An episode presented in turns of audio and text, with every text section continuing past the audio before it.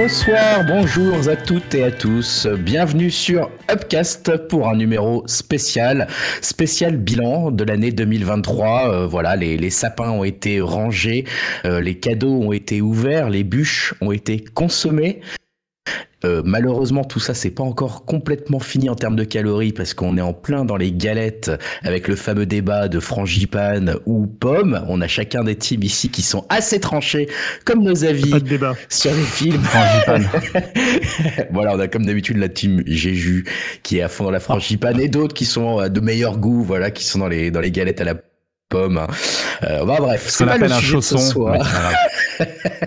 Vous l'avez compris, on n'est pas seul et on est passionné euh, déjà par les galettes, mais aussi par euh, les, les œuvres, les œuvres culturelles qu'on va aborder ce soir, qui sont celles de 2023, celles qui nous ont le plus marqué, notamment en bien. Parfois, on va peut-être évoquer certaines mauvaises surprises aussi, certaines déceptions peut-être. Euh, voilà le programme un petit peu de ce soir pour ce bilan de l'année 2023. Et comme vous l'avez entendu, euh, je suis pas seul. Vous avez entendu la team Frangipane avec Julien, son plus fervent représentant. Salut Julien. Évidemment, il n'y a, pas de discussion possible, frangipane ou rien pour la galette. Voilà, ça, et on reconnaît un peu son côté euh, un peu dictatorial. Hein. Voilà, c'est ça comme on peut le reconnaître dans le podcast assez souvent, dans la discussion à côté. Voilà, comme ça vous avez un petit peu les coulisses au passage. Jérémy également fait partie de cette team frangipane. Hein. Je, ne suis pas très étonné finalement. Hein. Bah non mais bonsoir tout le monde mais c'est si sinon si tu veux mettre de la de, de, de la compote de pommes bah t'appelles ça un chausson aux pommes mais t'appelles pas ça une galette. Pourquoi pas Pourquoi pas Je veux dire soyons libres laissez la possibilité aux gens d'être un peu originaux. Les deux sont bons hein sauf qu'il y en a un c'est une galette et l'autre c'est un chausson. Très bien, bah, écoute, ça s'entend, ça peut. Je, comprends ton argumentation, ça ne veut pas dire que je l'adhère. Euh, et enfin, Yao, Yao, je ne sais même pas dans quel team il est, euh, à vrai dire. Je ne sais pas si c'est un truc que tu kiffes ou pas, ce genre de choses, les galettes, Yao, mais en tout cas, salut. Bah, salut, bonne année déjà à toutes et à toutes. Et ouais, si moi, team Frangipane aussi. ah là là là là, je suis le seul. Il me manque mon bon team ce soir. J'ai fait la pistache framboise galette. C'est particulier. Là, là, ouais, par contre, tu sors. Hein. Voilà. là, t'es à l'unanimité contre toi, là, je crois. Là, c'est pas possible. Là, ça va trop loin, là. Là, on va un peu trop loin. Très bien. bon bah écoutez voilà vous aurez déjà un premier retour sur nos expériences de, de galette pour commencer ce podcast mais plus sérieusement on va aborder un peu les, les, les, thématiques classiques hein, que vous pouvez juste euh, une petite pensée au bon Dim quand même qui est pas avec nous hein, mais mais qui sera quand même là parce qu'on dira quand même c'est top et, ah, bien sûr. on pense à lui. attends attends attends. Il faut expliquer qu'il a dû faire un périple pour aller acheter un, un PC voilà pour 2024 euh, voilà sa bonne action, sa résolution d'avoir un PC. Donc euh, c'est ça. On a, vu une photo du PC, mais on l'a pas encore entendu. Non, ça c'est clair. On n'a pas encore testé, on est impatient de voir ça. Donc, euh, si tout va bien, le prochain numéro, ça sera avec Dim sur son nouveau PC avec un son euh, incroyable, limpide, clair, comme de l'eau de roche. Ça va être superbe. Il n'a pas encore acheté de micro, hein, donc euh, attends. Ouais, bon, euh, chaque chose à son temps. C'est le moment de lancer un Patreon, les gars. On y revient à chaque fois. Là, ça peut être une bonne résolution pour 2024. Euh, J'avais quelque chose à annoncer. ah oui Vous êtes pas au ah, courant, mais Dim, on a lancé le Patreon. On s'est dit, ça y est. On va faire comme les autres podcasts. Hein. Julien, il a besoin de faire agrandir sa home cinéma porn VR, hein. voilà, pour sa belle collecte. Toi, Greg, tu dois acheter une bombe atomique hein, pour détruire l'humanité. ah, avec plaisir. Et Jérémy doit acheter son vélo à 50 millions, son vélo de route. Voilà. Donnez, voilà. donnez, donnez. Et vu que Julien adore ça, euh, c'est spécialement pour toi, le Patreon. C'est ma, ma, passion. Les Patreons, c'est ma passion. moi aussi, j'adore. J'adore entendre tous les podcasts qui commencent par un quart d'heure de ça. Bien sûr, la passion. merci au Patreon de nous permettre de faire cette émission. Merci au patron. Il allait au cinéma surtout et voilà. C'est ça. Hein, ça nous permet de nous déplacer, de prendre le métro. Bah non, nous on fait ça sans Patreon, on est, on n'aime pas les patrons et on n'aime pas les Patreons non plus, donc on continue à faire oh. ça libre. euh, donc voilà, libre de tout et si vous aimez bien, tant mieux. Bah d'ailleurs venez nous rejoindre sur Discord parce que là on passe en enregistrement sur Discord pour donc entamer ce fameux bilan de l'année 2023, comme je le disais, qui va être centré autour de thématiques un petit peu classiques finalement. On n'a pas été très très folichon dans nos thématiques, mais euh, peut-être dans le contenu ce soir. Euh, on va parler de films, on va parler de séries, on va parler de jeux vidéo, d'albums, de morceaux et peut-être d'une d'autres catégories, voilà, de d'autres expériences euh, qui ont euh, qui ont euh, qui ont pu nous plaire en 2023 et sur lesquelles on voudrait s'exprimer. Julien, t'as levé le doigt peut-être, je ne sais pas. Je sais pas non, mais surtout on fait un bilan en, une fois que l'année est terminée. On fait pas un bilan en Ouais, septembre raison. ou en octobre ou en même novembre. Tu vois, il y a des films des fois qui sortent en décembre, surtout avec les plateformes. Donc quand même, bon voilà, c'était juste pour dire ça parce que je vois des top euh, films Ah, il y a eu des euh, tops le, en 15, le novembre 15 cette novembre. année. Eh oui. Ouais. C'est comme le récap de l'année Spotify qui arrive début novembre, tu vois, c'est un, Ouais, bah, un scandale. mois de, de autre chose. Donc voilà, là on s'est Voilà. vraiment donné jusqu'à la dernière euh, jusqu'au dernier moment pour, pour voir les meilleurs et les pires films possibles. Euh, donc comme ça, on, on pourra avoir un classement euh, qu'on ne regrettera pas dans quelques, dans quelques années quand on réécoutera ce podcast. Euh, bah écoutez, si ça vous va, je propose qu'on commence, qu'on qu'on rentre dans la catégorie euh, peut-être maîtresse, euh, celle qui sur laquelle on fait régulièrement euh, des, des œuvres et des, et, des, et des discussions dans les podcasts euh, habituels. Euh, C'est celle des films. C'est celle des films. Et je précise aux auditeurs qu'on ne sait pas consulter avant les, les, le- on ne sait pas quels sont les films favoris. On va prendre trois films a priori hein, dont on va parler avec vraiment un peu plus de focus sur le top 1. On ne sait pas quels sont les top 3 des autres. Donc voilà, je suis assez curieux de savoir euh, vos top 3. Euh, bah, j'ai envie de peut-être commencer par euh, Yao euh, de son côté pour que tu commences. Alors Yao, toi tu disais que tu avais peut-être eu du mal à classer tes, tes top 3, que c'était plus un... Ouais, je- moi je fais pas de classement. Est-ce que de tu as, est-ce que tu as un- une expression ou un mot qui définit euh, ton année cinéma? Bonne idée Julien, merci. Reprends ce que tu nous avais proposé. hein. Ouais, Euh, tu me prends dépourvu, c'est vrai que j'avais pas pensé, c'est année ciné. bah, c'est toi qui as qui a- qui a voulu qu'on oui, je sais, mais ça, l'année ciné. Bah tiens, si t'en as un, vas-y, je réfléchis le temps. Je pas. Je peux, je peux pas improviser comme ça là. Ça, ça me demande du temps là. Ouais, ouais, ouais, c'est c'est pas facile comme exercice. euh, moi je pourrais. Alors moi je vais pas beaucoup parler ce soir parce que justement Bah, j'allais vas-y, dire, fru- j'allais dire, fru- j'allais dire frustrante pour moi parce que je pense que c'était une année qui était riche en cinéma. J'ai l'impression. Euh, J'ai pas vu autant de films que je le voudrais euh, avec mes différents euh, problèmes de dos, etc., qui m'empêchent de rester euh, longtemps devant des films. euh, Et cette année les films ont été longs, particulièrement longs. Donc j'ai raté beaucoup de films qui, je pense, étaient bons, que je vois souvent passer dans des tops. Donc je la, je la qualifierais de frustrante, mais frustrante pour une bonne raison, c'est qu'elle avait l'air d'être une particulièrement riche cette année cinéma quand même. Donc, euh, donc voilà pour euh, pour ce que pour ce, ce petit mot que je peux je peux avoir choisi pour avoir laissé le temps à Yao de réfléchir en attendant. Euh, ouais, Il hétéroclite. toujours le, le mot fourre-tout, tu sais, le mot fourre-tout. Bah, en plus, c'était critique mon choix. Putain, bah, ça, Va- il est varié, varié et critique. divers. Bah ouais, non. Allez, ça, il est pas content. Il me dit, Voilà les, les, les jus, Ouais. les jus. Voilà, J'essaie d'avoir un mot un petit peu dans leur vocabulaire. J'aurais dû dire quoi euh, euh, Banger, kiffant, voilà, c'est trop Ouais. bien. Attends, euh, Pas mal, pas mal. tu C'est on pas essaie mal. d'avoir du Ça, c'est le mot de vocabulaire. Euh, Jérémy, toi ton mot pour 2023 sur le sur euh, le ciné, Moi, je dirais, je mettrais euh, Mastodonte. comme le groupe. Comme les réseaux sociaux. Voilà, pour deux raisons, mais je l'expliquerai après. Très bien. Et euh, Julien? Ah, J'ai mis française, monsieur. On est en France, monsieur. Ah. quoi. Hein Oh, bah alors là, s'il n'y a pas plus euh, Télérama que ça ou Zinrock. Eh, écoutez, j'ai regardé mon classement de mes. donc Cahier moi, du cinéma, combien quoi. J'ai classé mes cinéma. 50 films, hein, je les ferai pas tous, mais voilà, 50 films, bah, j'ai beaucoup de Non. films français. Ouais, j'ai beaucoup de films français, quoi, dans des positions assez hautes, tu vois. Alors, ils pourraient être tous en, tout en bas, et Acide, là, tout en j'ai. haut. Astérix. Il est plutôt en bas, il ruisselle plutôt vers le bas, acide. hein.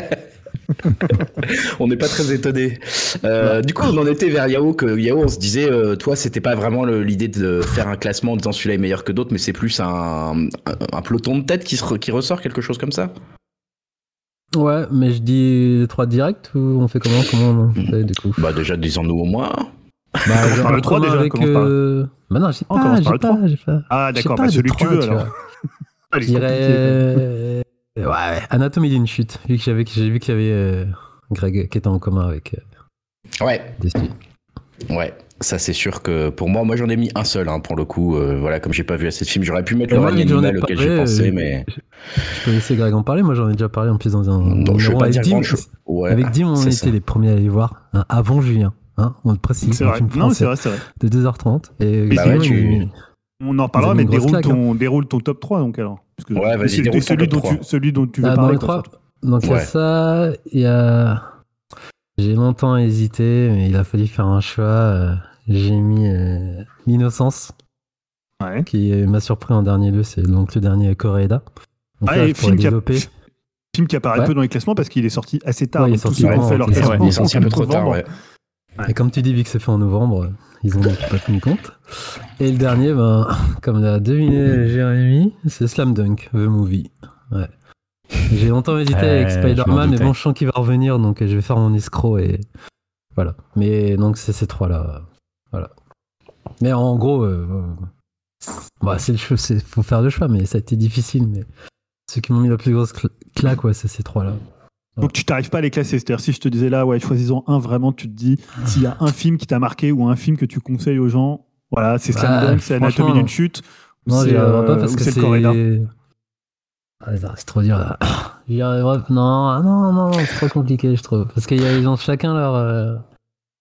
Ch- chacun leur qualité, donc je pourrais pas me dire. En plus, c'est selon, euh, entre guillemets, ta sensibilité ou ce que tu kiffes. Donc, c'est vraiment des trois films différents. Donc, euh, Le, le Coréeda, tu peux, tu peux me rappeler de quoi il parle exactement? Parce que pour le coup, je, suis assez, je le connais, je vois pas très bien euh, quel est le sujet du film. J'imagine que c'est encore la famille ou un truc comme ça. Mais bah, ouais, c'est sur la famille, les relations amoureuses. Mais je vais pas trop divulgacher là-dessus. Ouais.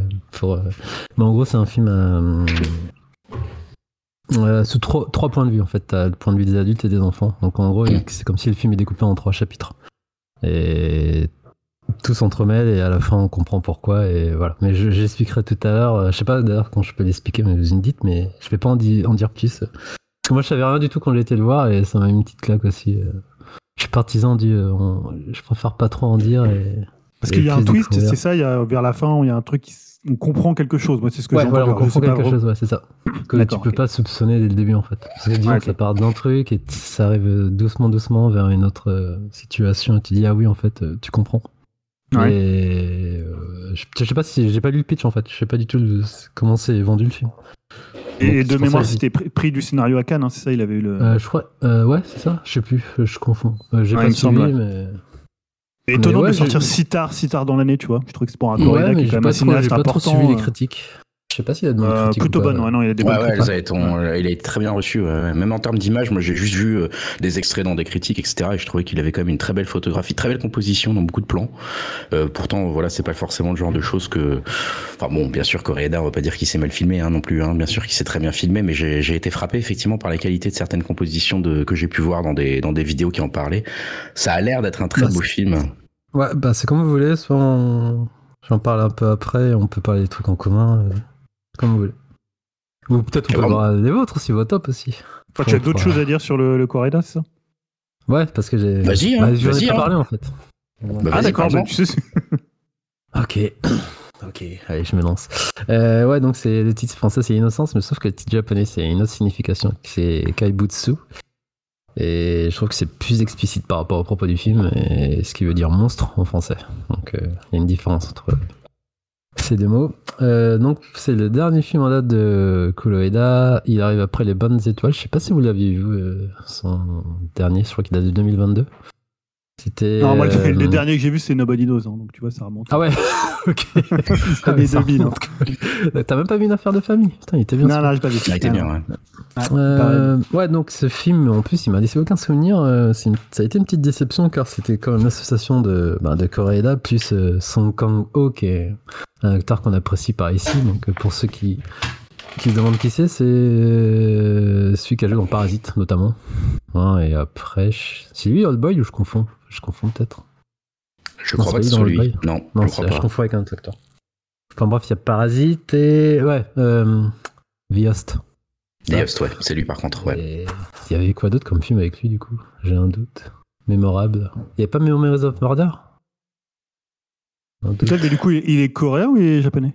Oui, coréen, Memory of Murder, c'est sûr, il est dedans. Mm. Ouais. Voilà. Bref, des, des films cultes. Ouais, non, non, non, Et c'était. le bon, la un- brute et le cinglé aussi, je crois, il joue dedans. Ouais. Non, je crois que c'est un film japonais, mais avec des Coréens. Le casting est coréen. Donc euh, c'est pour ça que ça m'intriguait. Et ouais, j'en ai aucun souvenir. Et donc ça m'avait vendu du rêve à l'époque. Et je m'étais un petit peu endormi au ciné. Et il faudrait que je revoie euh, pour me faire un autre avis.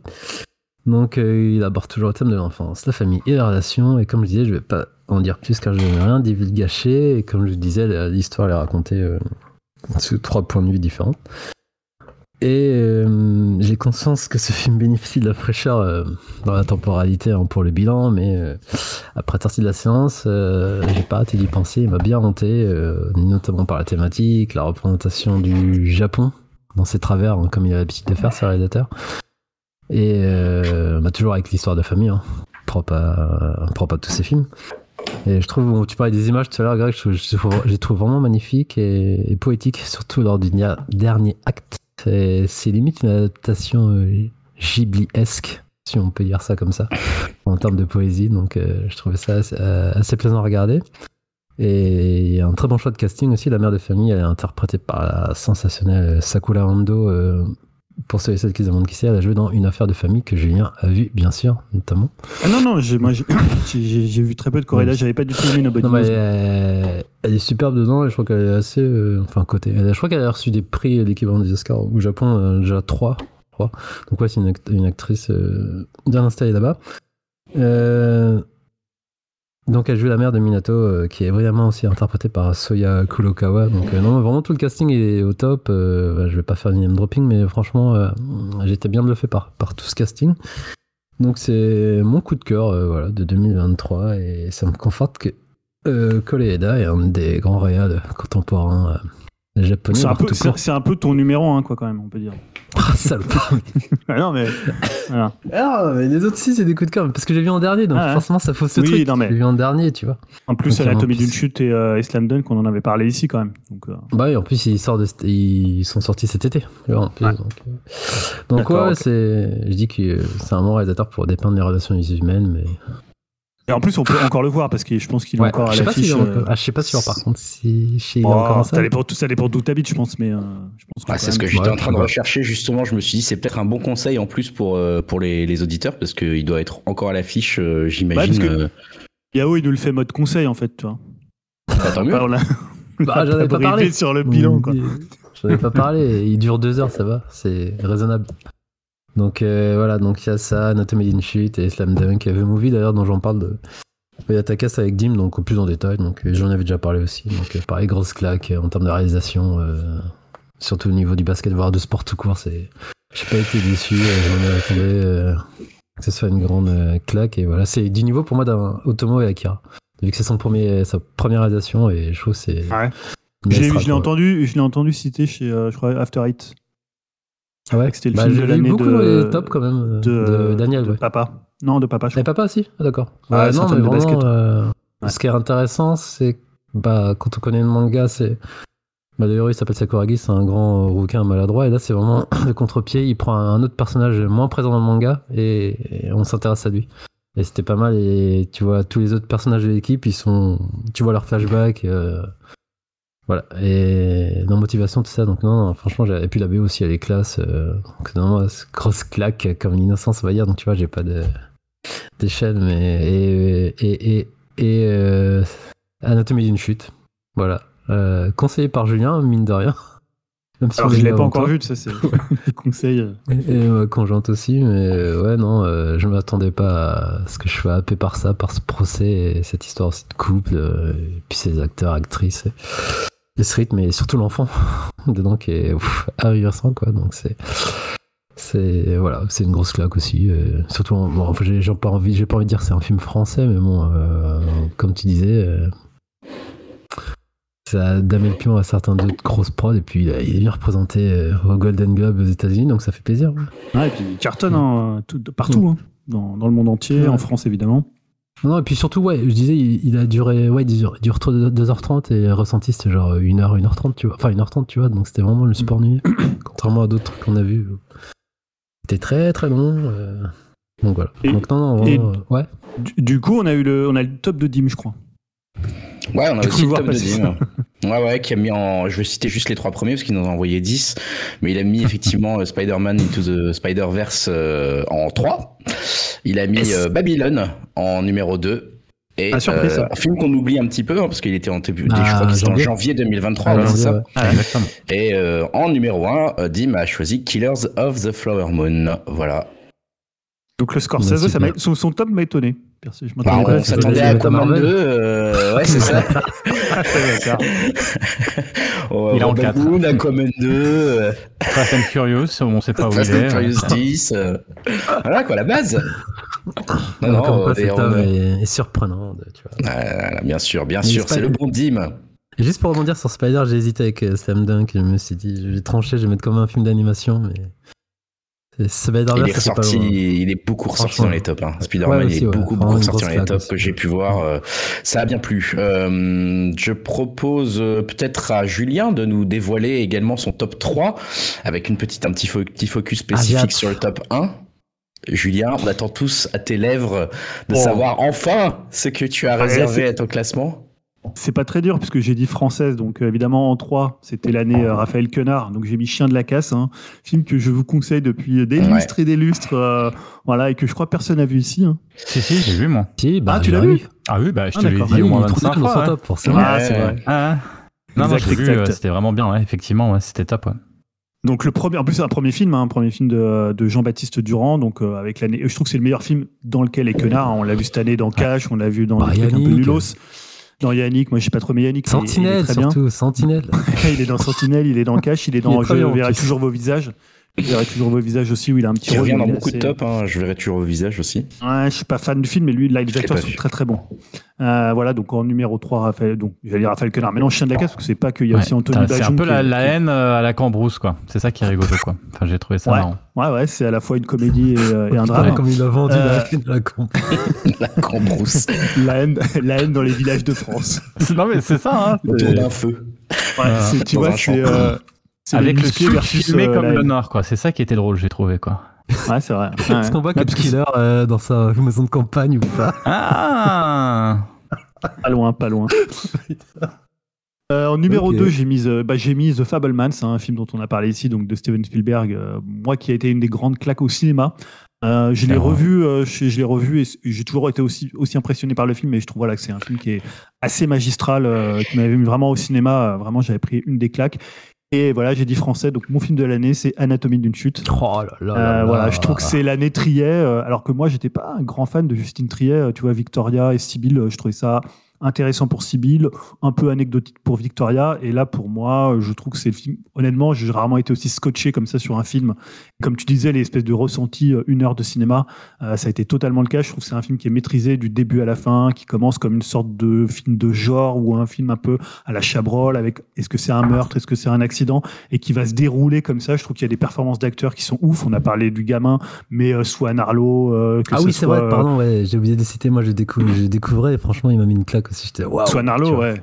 Ouais, mais même elle, elle est ouf. Euh, enfin, tu vois, mm. eux deux, ils sont. Moi, je les ai trouvés dingues. Il y a, il y a notamment bah, une scène de dispute, moi, qui pour moi aussi aujourd'hui d'anthologie. Ah ouais, false, euh, Voilà, c'est un très grand film de cette année. Alors, c'est vrai que je, il est beau dans beaucoup de tops. Il y a des gens qui ont quelques réserves sur, euh, on va dire, la partie peut-être esthétique. Tu vois, c'est pas un film qui a une très belle photographie.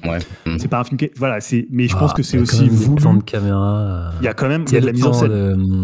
quand ils sont au procès avec, procès avec l'enfant et le point de vue des adultes où la caméra elle bouge d'un personnage à l'autre, ça m'a bluffé. Il y a beaucoup de mise en scène hein, dans ce film. Il y a beaucoup de mise en scène, mais c'est vrai que euh, dans la, dans la photographie, c'est pas un très beau film. Ah le, procès, le film de procès, généralement, quelque part, je pense, que c'est, euh, je pense que c'est quelque chose qui a été réfléchi et qui a été choisi de pas non plus un faire un film trop, euh, comment dire, euh, respectueux d'une photographie esthétique, voilà machin. On veut rester dans un quelque chose dans lequel on se projette de vrai, d'un procès filmé, etc. Enfin, il y a quelque chose, je pense, d'une volonté naturaliste, un petit peu de coller, tu vois, de coller à, quelque chose de finalement assez plat entre guillemets en termes de d'image.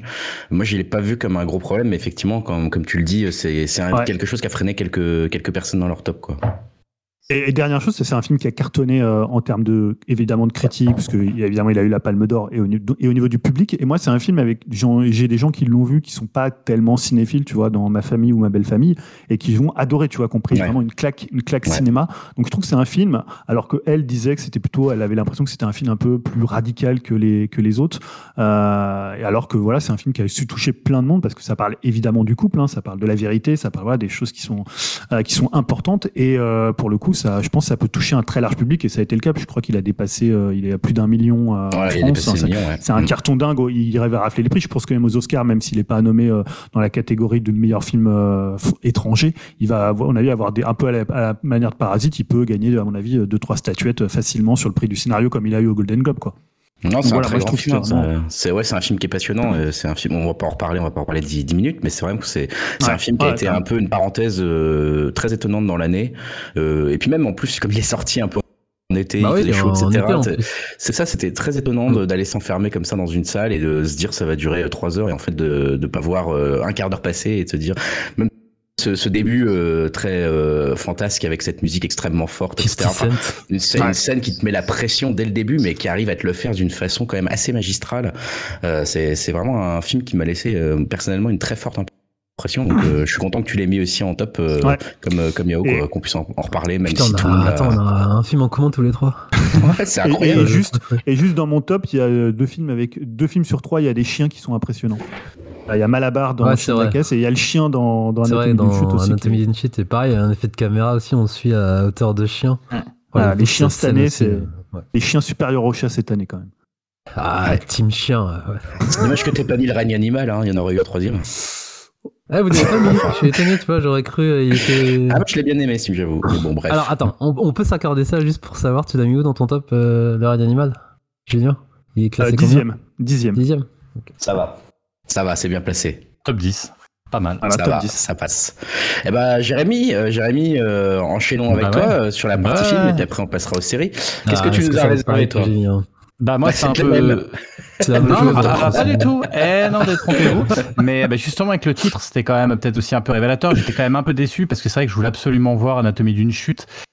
Et euh, je m'étais dit, faut qu'on le regarde. Et finalement, on a regardé Super Noël avec Tim Allen, avec les gamins. Bon, c'était pas tout à fait le même coup, top donc, 1, euh, quoi. donc Du c'est mon top Super 1. Noël.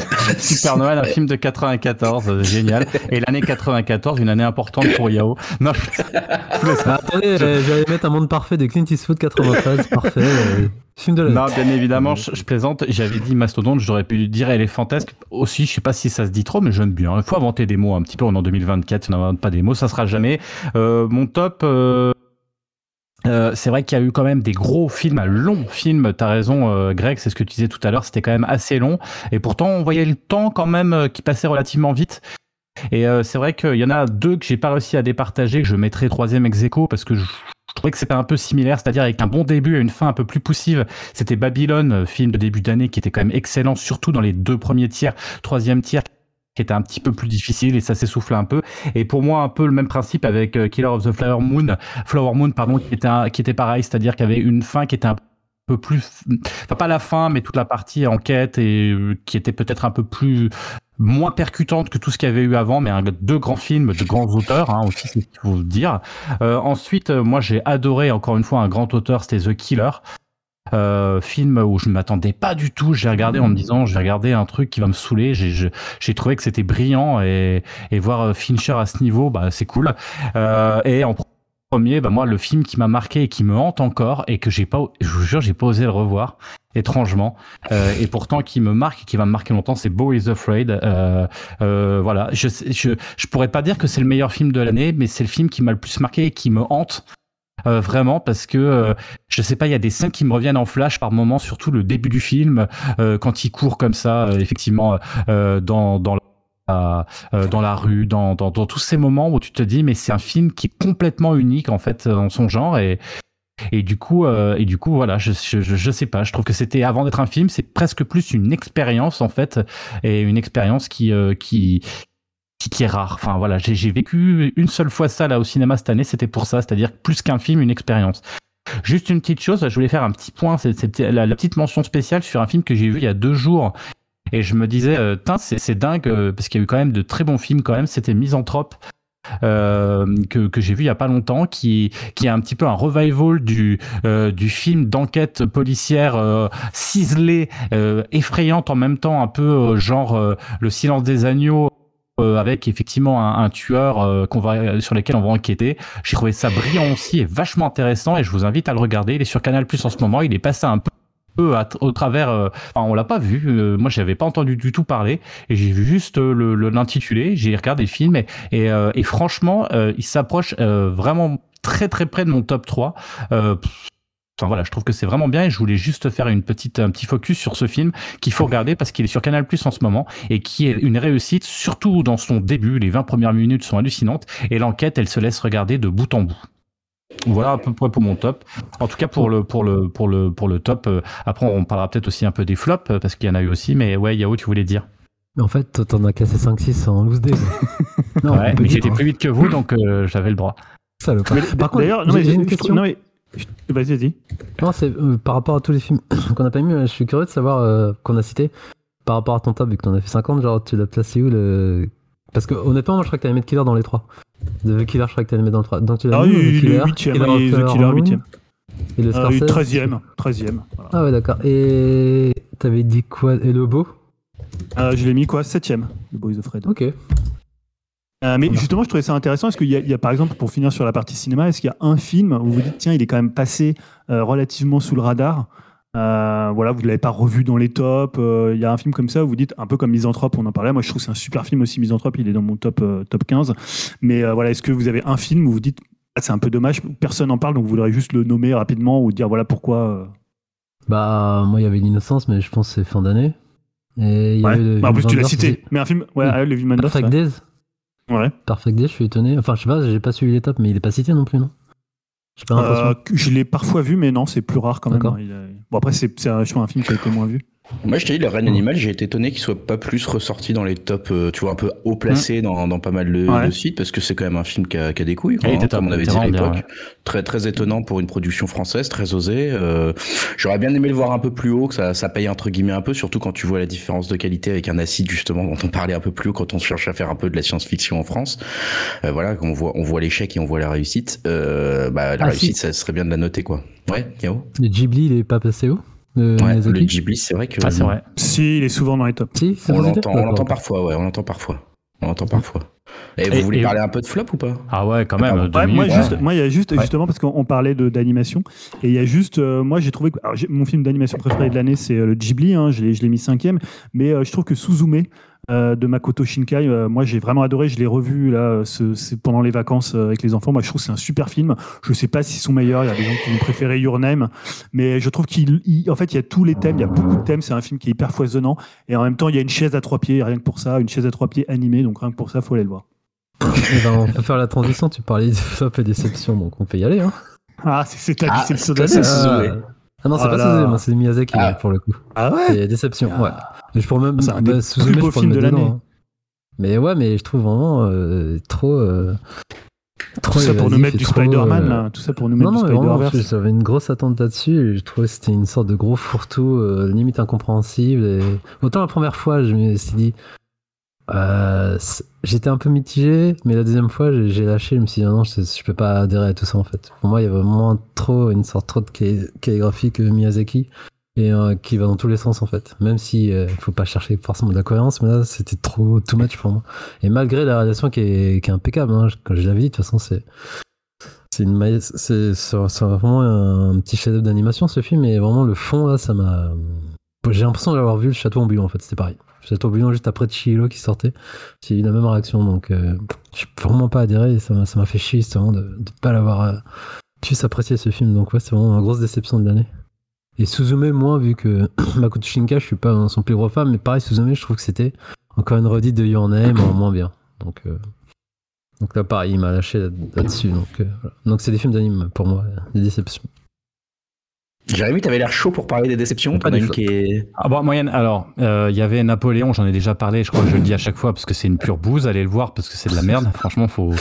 C'est quand même assez extraordinaire. de- T'étais de là pour dire que c'était la merde? T'étais là T'étais là au Biden de Napoléon? Bon, ferme ta gueule. Alors ferme ta gueule Mais, mais, mais, mais, mais, mais, il y en a un là aussi qui, euh, je sais pas, pourtant il a eu des super notes. J'ai l'impression que les gens sont assez dithyrambiques et moi je suis passé mais complètement à côté où j'ai trouvé ça. Mais c'est Maestro euh, de Bradley Cooper là qui est sorti sur Ah, Netflix. Euh, Ouais, c'est ouais, ça. ouais, donc je l'ai vu, euh, je l'ai vu à Noël en deux, trois, quatre fois. Tellement je me suis fait chier. C'est, c'est du Bergman foireux. C'est, c'est le film, tu sais, sortez, mais ouais, sortez les rames, sortez, gesticule Bradley pour pouvoir avoir ton Oscar. C'est, mais c'est, c'est, c'est vraiment ça. Euh, donc euh, c'est sur la vie de Leonard Bernstein, mais alors euh, tu n'as pas le sentiment qu'il, qu'il fasse de la musique parce qu'on parle pas de ça. C'est vraiment le rapport de couple avec sa femme, mais son rapport aussi par rapport à l'homosexualité, etc., avec beaucoup de mise en scène, puisque le film commence en noir et blanc et au fur et à mesure va se mettre en couleur. Donc tout ça, ça me donnait envie quand même. On parle quand même d'un chef d'orchestre, on parle quand même d'un musicien. Donc tout est fait pour, euh, pour que ça marche.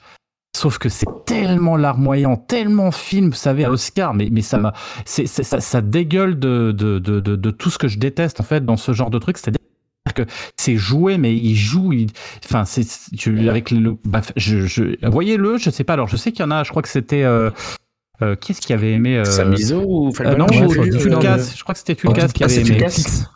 Euh, oui, non, non, mais en tout cas, Ah, après, après, il y a. Après, euh, The Killer, moi, il est top 2, hein, donc, euh, mais franchement, euh, puis, euh, en plus, tu lis d'excellentes critiques, quoi. Hein, Bradley Cooper à la réalisation, etc. Moi, j'ai trouvé que, enfin voilà, je- la, la- hein. la fin, larmoyante, voilà. Et puis c'est vraiment un film sur le couple. Il y a une scène d'engueulade qui est plutôt correcte. Vous parliez tout à l'heure d'Anatomie d'une chute avec euh, des scènes d'engueulade. Je pense que ça arrive pas du tout au niveau. Puisque finalement c'est un peu la même thématique normalement. J'ai pas vu Anatomie d'une chute hein, et encore une fois c'est un peu ma, ma grande tristesse de cette année, mais je vais le voir bientôt.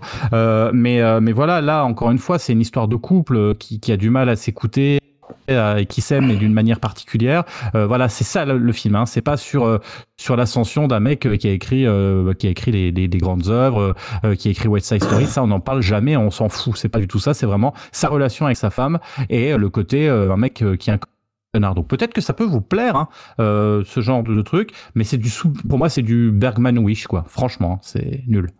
Et il est sorti. euh, il dure combien de temps? 2 heures Plus de 2 heures? Oh, pff, à 2h30. euh, ou En pas, quatre fois, euh, il dure longtemps. Oh là là, ouais. Quatre fois, il doit bien durer Ouais. 8 heures. Ah, c'est Ouais. marrant parce qu'il a vraiment de bonnes critiques et tout le monde dit Bradley Cooper. Ah bah moi c'est pour ça que j'ai regardé. Hein, euh, je pensais que ça allait être bien. Alors après il y en a qui aiment peut-être. Hein, euh, c'est moi je- je- le côté larmoyant mélo euh, comme ça avec la fin qui vous appuie bien bien sur les trucs qui me moi ça me je me dis ça m'en a compris quoi. Enfin voilà il y a d'autres manières de faire les choses quoi. Puis puis, Moi, le maquillage le, le maquillage dégoulinant, les- les- la gesticulation. Alors oui Leonard Berman gesticule beaucoup en tant que chef d'orchestre. Mais là, le mec, euh, t'as l'impression de, c'est un sketch, c'est Louis de Funès dans, dans la grande vadrouille, quoi. Enfin, enfin, franchement, non, non, non, non, c'est, c'est- ouais, ça, ça va pas, quoi, ça va pas. Je, je suis Ça curieux pas, parce que A Star, A Star is Born, c'était pas mal et j'étais j'étais j'étais mi- mitigé, mais Eddie me l'a super bien vendu, je l'ai vu et je me suis pris une claque aussi, donc euh, je suis très Ah bah écoute, peut-être, bah, re- regardez, puis vous verrez, par vous son me dernier. direz ce que vous en Il n'y a pas Lady Gaga dedans alors On la voit Non. pas Ah. Non, non, il n'y a pas Lady Gaga, il y a euh, qui joue le. Euh, qui, qui c'est qui joue dedans Euh, C'est Karen Mulligan qui joue, la- qui Ouais. joue le rôle de Felicia, euh, enfin bah, la, la femme de Leonard Bernstein, quoi. Celle qui a volé tous les rôles de Michelle Williams. T'essayes de Ah. dire. Ah, C'est quoi cette Ah, histoire C'est- C'est-à-dire, elles se ressemblent beaucoup en fait. C'est vrai, hein, j'allais dire, ah, style de physique, euh, elle ouais. ressemble, bah oui. Bah, elles se Bah, ressemblent. c'est Dawson qui a flingué sa carrière, c'est ça Non, là, bah, elle était dans The Fablemans. Moi, Williams. je l'ai trouvé vraiment très très bien dedans. euh, Contrairement Ouais, à certains qui la trouvent très mauvaise. d'ailleurs, Michelle Williams. hein Pas Oui, je pense. En plus, ouais, Car- non, c'est très bien sorti, T'as une déception, euh, Julien, de ton côté? Un flop, une déception Euh, euh, oui, alors déjà, le film le plus laid que j'ai vu cette année, c'est La Petite Sirène de Disney, donc le Disney Live. Oui, tu l'as vu, toi. Honnêtement, je Ah, crois que j'ai jamais vu un truc, mais j'ai jamais Ah, vu. Non, mais visuellement, je crois que c'est le truc le plus laid que j'ai vu cette année. Il y a quatre, ils sont, ils sont quatre dans l'eau, ils sont quatre sous l'océan, vraiment, il y a personne. Je comprends pas. Il y a des C'est effets spéciaux. 2023. j'ai- Putain, j'avais Ouais, c'est 2023, c'était en début d'année. Ouais. Euh, c'est voilà, c'est vraiment laid et c'est ça le pire en fait. Tu vois, les autres Disney, tu prends Cendrillon, La Belle et la Bête, c'est pas génial, mais c'est assez beau, ça, ça fait le job quoi. Euh, là, c'est vraiment, Ah ouais. vraiment, vraiment très, très moche. Euh, mais en fait, la dé- ma déception de l'année, c'est un film que quand même j'ai classé, tu vois, 24e dans mon top 50, et c'est Mission Impossible 7. Ah oui, Euh, parce que, parce que en fait, en fait, j'avais une grosse attente. Tu vois, c'est un truc. Je me dis en fin d'année, ça va être Ça, tu 10. nous en avais parlé, Tu ça, ouais. je fais, Ça, ouais. ah oui, je fais déchirer tout le monde. Je dis, ça va tout défoncer. C'est le blockbuster qui va rouler sur toute la concurrence. Et en fait, quand je l'ai vu, bah, il y a des scènes qui sont très bonnes. Il y a des très bonnes scènes dedans, mais je trouve que le- l'en- l'ennemi principal est nul. Cette idée d'IA, je trouve ça vraiment pourri. Euh, D'ailleurs, là, au- le truc qui est bizarre, c'est que c'était la partie 1. Ils feront pas de partie 2. Ils passent tout de suite à un épisode 8. Ah bon? Euh, Ah on en ouais, parlait, ah ouais, on en parlait pas. la dernière Ah ouais. fois dans le. Dans le Ah, cercle mais je croyais que c'était en. Ils étaient pas sûrs. Ah ouais, carrément, c'est que ça. Non, non, non, fait non. Ah oui, ils ont un- zappé. euh, Ah ouais, d'accord. Donc, Ouais, je sais pas comment ils vont le refaire. Ils vont trouver un truc. Ça, c'est pas très grave. Putain, la vache. Euh, mais voilà, je trouve que c'était d'ailleurs c'était un peu l'année des blockbusters un peu redites. John Wick 4 que j'ai mis encore plus bas, mais j'avais moins d'attentes dessus, qui est aussi un peu Ouais, décevant. pareil aussi, mais vraiment, Mission. Impossible 7, euh, super déçu parce que euh, j'avais adoré. On avait parlé de Maverick, euh, de Top Gun Maverick, qui était une Mhm. très bonne surprise et qui était une sorte de Mission Impossible, mais avec des avions, Mhm. Enfin, avec beaucoup d'avions. Euh, bah voilà, c'était un peu- c'est ma déception de l'année. euh, Alors, j'ai aussi une petite déception de l'année, mais on en a déjà parlé, donc je vais pas m'éterniser, mais je serais curieux de savoir si tu l'as dans ton classement, c'est The Creator. Ah oui, très loin, très loin, The Creator. Ouais, il ouais, est c'est 40 pas ça, hein. 46e. Ah il est ouais, juste au-dessus d'Astérix et Obélix, euh, l'Empire Ça mérite d'être encore un peu plus bas, je crois, hein, parce que moi je le Ah, mettrais Après, là-dedans. C'était une attente Ah pour non, toi parce que Bah, en fait, c'était une attente un peu parce que je trouvais que ça faisait quelques années justement qu'on n'avait plus de films de science-fiction que je qualifierais de pas triple A, pas méga quadruple A même, tu sais, à la, à la Marvel où ça coûte déjà 350 millions d'euros de le faire le film.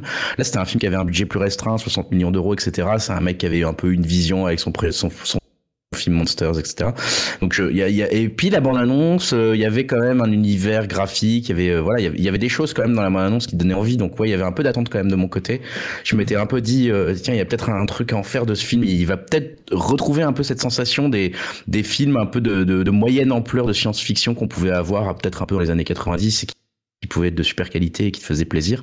Et puis bah voilà, comme euh, je me souviens de cet épisode d'enregistrement avec Yao, euh, quand tu vois le mec qui, qui, qui flingue sa couverture en 5 minutes en passant un coup de fil devant sa femme, tu te dis vite, ah ouais, bah en fait c'est pas écrit. Donc euh, voilà, et ça s'est écroulé très vite, et ça, ça a été un peu la grosse déception pour moi, mais je vous renvoie au numéro où on en a parlé Bah. parce que on, ça, on a bien rigolé. Moins, on a bien rigolé en en parlant. Tu changes Ouais. la bonne SF, je te conseille Mars Express pour le coup. Ça devrait Ouais, être ça, euh, c'est- lui il ressort euh, dans les, dans les tops aussi. Hein. Ce Ouais, film il ressort vrai, dans pareil, vraiment bien ouais, comme film d'année. Ah mais moi, tu vois, The Creator, je l'attendais pas, mais honnêtement, je pouvais pas le mettre plus bas que Astérix et Obélix, l'Empire du Milieu, et que, C'est si 10 mauvais que jours, ça et, et que 10 jours encore euh, chez maman. Ah non, moi je trouve pas ça aussi mauvais que ça, mais c'est pas, c'est mauvais. Je trouve Non, que mais les Astérix sont je mauvais. m'entends tellement dire que c'est vraiment. Ah, c'est, euh, c'est aussi mauvais que tous les autres Astérix. Le Mais Est-ce que tu fais un top 50 parce que t'as vu que 50 films Ou euh, Ah oui, j'ai classé sont les même pas dans le non, type j'ai- j'ai j'ai classé les 50 films de 2023 que j'ai vus. Donc Ok, euh, voilà, le- ok. Voilà. Eh ben écoute, parfait. euh, sur ce Et bon Dim Astérix, euh, Dim, euh, on a déjà dit son top, mais alors il avait un flop, mais Non, je l'ai pas flop, noté dans il le avait un flop aussi. Qu'est-ce que c'était déjà? Ah, Il en avait parlé il est le gentil, il aime tout. Non, non, il en avait parlé dans le podcast en plus euh, de son euh, de son flop une fois. Euh, c'était c'était laissez-moi retrouver dans la conversation. sa liste. Ouais. Excusez-moi, hein, c'est un petit peu long. Boum boum boum. pas, je sais pas, non, Rebel Moon, non, il a pas Hypnotique. Ah oui, hyper film de l'année. Ah, vrai. Hypnotique. Il en avait parlé dans un podcast en disant qu'il était allé voir une daube et qu'il y avait même des gens qui l'avaient inter... qui l'avaient un peu surpris à la sortie en disant mais vous avez aimé ce film? Et Dim m'avait dit bah non c'est une grosse merde et eux ils, étaient genre ouais euh, effectivement c'est une grosse merde on se demandait si on était les seuls à avoir trouvé ça comme ça donc euh, voilà Hypnotique euh, qui était le, le- la pire bouse de l'année euh, pour Dim Ok. Euh, Et et juste avant de passer, on n'a pas fait genre la petite surprise de l'année en film? Non? Ça vous est pas Il y a un film où vous dites vous attendiez à rien et ça vous a plu, mais ça rentre pas dans votre top, mais juste c'est une bonne surprise comme ça. Non, il y a pas de Ah, film bon, il y a Mario quand même. me- Mario, c'était une bonne surprise avec les gamins et tout. Ouais. je, je- parce que moi, je les mignons et tout, ça me gave très très rapidement. Euh, J'y allais aussi pour les enfants. Et, et franchement, il est passé crème et je, je serais content de le revoir. C'est un bon petit dessin animé qui marche bien. Et, et ouais, bonne surprise à ce niveau-là. Ouais, ouais, bon, bon, bon film popcorn, euh, cool quoi. Et Wonka aussi, Wonka qui était très très bien. Et là aussi, Ok. je m'attendais pas du tout parce que je suis pas. Enfin voilà, j'avais pas trop aimé, euh, même pas du tout Charlie à la chocolaterie, et je me suis dit qu'est-ce qu'ils vont faire, et ils ont bien réussi là en fin d'année. J'ai été le voir, je trouvais que c'était plutôt sympa. Et c'est voilà, c'est un peu le même Ah bah. style les films de gamins où je me dis j'y vais pour les gamins et, je- et en fait euh, je m'éclate. Bah, du coup, bah. ouais, je, vais, je vais juste enchaîner parce que comme il parle de films pour les enfants, avec une bonne surprise, c'est Marcel le coquillage avec ses chaussures. Ah oui, c'est vrai. Euh, donc un film avec en, à la fois en stop motion et en, en prise live. C'est un documentaire sur un coquillage qui s'appelle Marcel, qui vit tout seul avec sa grand-mère, euh, doublé par Isabella Rossellini en VO, mais très très bien en VF aussi. Et c'est euh, hyper touchant. Voilà, ma fille a pleuré dedans, donc ça peut vous dire. Bon, là, c'est pas facile. Et c'est un film hyper touchant, hyper drôle, euh, hyper bien fait. Euh, voilà, le, le personnage de Marcel va être culte et euh, je vous le conseille vraiment. Et c'est un vrai Euh, film ouais. parce que j'ai vu dans un top. Je croyais pas, Julien, quand il a annoncé ce titre. Ouais, c'est un il film, arrive ouais, dans des tops. Ça, Ah oui, très, tout à fait. Ah, c'est n'invente c'est- normal. oui, non, tu l'as inventé ce nom. Euh, moi, je citerai quand même Donjons et Dragons, euh, l'honneur des voleurs, Ah, qui, qui c'est est- ça, qui était un peu une ouais. bonne petite surprise euh, comme ça, qui était un peu sortie de nulle part. Et en plus, Donjons et Dragons, on en avait quand même soupé avec des grosses boosts dans les, il y a quelques années. Donc euh, j'y allais un petit peu en me disant bon, euh, qu'est-ce qu'on qu'est-ce qu'on va voir? Et euh, en fait, euh, bon film, bon feeling, un petit peu comme à, la- Maverick où on retrouve un peu ce sentiment des années 90 parfois, tu sais, dans ces films un peu de, de médium gamme, haut de gamme, enfin je sais pas comment les dire, mais voilà, où t'as t'as l'impression d'en avoir pour ton argent, tu t'es marré, c'est pas con, il y a des personnages un peu près creusés, un peu près bien écrits, il y a une évolution des personnages auxquels tu t'attends pas forcément en plus, donc euh, Donjons et Dragons, c'était la bonne petite surprise euh, qui te fait peut-être un peu recroire au studio américain en disant tiens ils ne prennent pas tout le temps pour des cons avec des trucs qu'on a déjà vus. Euh, c'est pas, c'est pas trop marché. mal quoi. Mais il a pas très bien marché, mais je crois qu'il se rattrape Donc, euh, vachement en VOD et tout ah ça, ouais donc euh, ouais, il a une bonne deuxième vie en fait, euh, à force justement d'avoir des retours positifs. Euh, toi Yao, t'as eu une petite surprise comme ça Bah, Pareil que toi, donc euh, Donjons et Dragons. Je m'y attendais Ouais. pas du tout à ce que ce soit aussi fun en plus. Et euh, Tyler Rake 2. Je croyais Ouais. vraiment que c'est être euh, une- Ouais, un c'est pas mal, ouais. Un film. euh, bah, déjà, le premier était sympa sans plus, mais je m'attendais vraiment à une suite un peu daubée. Mais là, franchement, c'est une bonne surprise en termes de combat de ça. Si on fait la comparaison avec John Wick 4, moi, je mets largement dessus. Mais bon, voilà. Parce que John Wick 4, pour moi, c'était vraiment euh, Ah, je suis film de trop, trop long. Et là, Tyler, Tyler Hack 2, tout ça fait le job. Bon, après, s'il y a un 3 apparemment de prévu, là, je pense que ça va descendre un peu en niveau de qualité. Mais pour un film comme ça, euh, sans prétention, je trouvais ça cool, en fait. Ça faisait le job, en fait. Voilà. Bonne, euh, bonne idée que cette petite surprise euh, Ouais. de les citer. Euh, passons On aux va peut-être placer, on va peut-être placer un morceau, hein, parce que si euh, les- pour les Ouais. morceaux de l'année, comme Ouais. on fait une petite Ah bah diffusion, parfait, euh, vas-y, bah écoutez, voilà. allez-y. Je sais hein, pas je- qui, qui veut prendre la main sur son morceau de l'année, son. Mais j'ai pas vraiment de morceau de l'année. Oh, bah, moi, je, allez, j'y vais alors, du coup. Euh, J'avais parlé d'un groupe, moi, qui s'appelle Chartreuse, qui est un groupe anglais. Et et il y a un, morceau qui est, qui est plutôt sympa, avec une, enfin, voilà, une rythmique qui est top. euh, euh, un peu à l'anglaise, un peu punk. euh, mais enfin voilà, un peu revival punk, hyper sympa et hyper dynamique, s'appelle Backstroke. Et voilà, un album que je vous conseille. c'est ce que j'avais dit. Il est, il est extrêmement bien, surtout sur sa première partie. Après, c'est un peu plus calme. Donc voilà, été vraiment en deux, deux parties et deux vitesses. Mais franchement, un super album et ce morceau est vraiment cool. On écoute ça. Fogging up wrong ingredients to the sacred broth that feeds the hungry house. I figured out it's minded lousy, it's filth, it's trash, it's hungry house. Well, pacing through the nice new plastic, slidey, shiny, and rosy. The hungry mouse lives and burns and toils on. Get rich quick in different keystrokes. The life of boredom, the words of warning. The life of boredom, the words of warning. The narrow call. Voilà, après ce, ce petit morceau d'interlude, morceau de l'année pour, euh, pour Jérémy, euh, on va passer aux séries. On va passer aux séries de l'année 2023 qui nous ont marqué. Euh, même principe, hein, on ne connaît pas les séries que les autres ont classées, l'ordre, etc. etc. Euh, on se doute peut-être de certaines. On connaît celle de Dim, sa préférée. On sait qu'il en a vu un paquet. On en parlera peut-être après. Mais on va commencer, euh, bah, comme tout à l'heure, euh, avec Yao. Yao, euh, en termes de séries, alors est-ce que tu as, est-ce que as un top 3 cette fois-ci? Ou est-ce que c'est Ouais, comme les films? Ouais. Ouais, t'as un top 3 Ah bah écoute. Donc j'ai un top 1 et les deux autres. euh, Ouais, j'ai un top Ah. 3, si, si. Alors, Bon, le 3, le euh, 3, vas-y, le 3 d'abord. Le 3 d'abord? Ah oui, Ouais, 3 Ah bah 2 ouais. vas-y. Alors d'accord. Le podium, c'est le podium je d'avoir médaille de bronze. Ah, euh, Osama Ranking euh, Yuki no Tabara Bako. Ah ouais, ouais Ouais, attaqué ah ouais. celui-là. Je l'ai vu, elle est super. Moi, je l'ai mis en en fait, 4. c'est- C'est Ranking of Kings. oh, Ranking of Kings, on avait déjà parlé de cette série euh, Ouais. Qui est dispo sur Crunchyroll. Et donc là, c'était pas la saison 2 tant attendue, mais en fait, c'est une sorte d'épisode filler. C'est un spin-off euh, de. Il y a 10 épisodes euh, qui vont se concentrer sur différents personnages dans l'univers. D'une durée d'une vingtaine de minutes, et j'ai trouvé ça euh, su- bah, super rafraîchissant comme d'hab. hein. Esthétiquement, c'est une petite bombe, hein, c'est de studio, donc normal. Mais ce qui était bien, c'est de ouais, de s'attarder sur plusieurs, sur plusieurs personnages, et notamment un personnage que j'adore qui s'appelle Hawken. C'est l'épisode 4 euh, que je vous conseille. pas- De toute façon, je pense que ceux qui sont fans, ils ont déjà regardé, mais c'était vraiment en termes de, storytelling, c'est énorme. C'est un peu de God, comme disait Dim. euh, on en parle dans Oyataka, c'est une petite promo. Comme disait Dim, c'est euh, Game of Thrones de l'animation en plus kawaii. Voilà, mais c'est aussi dramatique. Donc, euh, non, non, ça m'a bien plu. Il y a aussi euh, différents styles graphiques, donc, notamment, l'épisode 8 avec le père de Boji, donc, qui est le protagoniste de la série, qui est fait genre en, comme en carton-papier. Euh, donc c'est super bien animé et puis voilà la musique aussi elle est bien euh, tout est bien tout- c'est une petite série du doux pour moi donc ouais j'ai vraiment apprécié donc donc top 3 euh, numéro 3 pour ça pour ça numéro 2 ben je vais je vais pas faire euh, je, vais pas être très original. Il y a toujours un SNK qui arrive donc donc euh, Shingeki no Kyojin donc l'attaque des titans c'était la saison 4 partie 2 euh, de finale de finale tant attendue. Donc voilà ça m'a mis une grosse claque hein. c'est un épisode spécial d'une heure 30 donc euh, on peut dire carrément que c'était une sorte de film donc c'était un peu dur de le placer dans la série, mais bon, c'est vu que c'était la fin de la série, j'ai mis dedans, mais non, bah, comme d'hab, hein, euh, la qualité à l'état pur, quoi, musique, animation, le fond, euh, la conclusion, bah rien à dire, une masterclass, quoi. Et pareil, on en parle avec Dim. hein. Et le premier, là, euh, j'y croyais pas. C'est aussi ma surprise en même temps, c'est Last of Us. Tu vois, j'y croyais pas du tout, et il m'a mis une grosse claque, on en a parlé, c'est magistral à tout point de vue. euh, franchement, je me disais, mais quel intérêt d'adapter déjà un jeu qui lorne vers le cinéma, tout ça, et non, euh, j'ai été pris de et non, franchement, c'est une grosse claque en termes d'interprétation. Pedro Pascal, euh, c'est Ramsey, non, la fille, je sais plus comment elle s'appelle, euh, l'actrice. Bella, Bella Ramsey, Bella ouais. Ramsey. Ouais. Franchement, énorme, j'y croyais pas. Tu sais, avec toutes les critiques qu'on a entendues, nanani, nanana, patati. Franchement, énorme. la, la grande question, t'as fait le jeu du coup ou Toujours pas. Il est chez Il l'a Julien, je récupéré. crois. Non, il l'a Ah, récupéré. écoutez, euh, il est toujours. en- Je pense qu'il n'est pas déballé. Quoi. Il est emballé.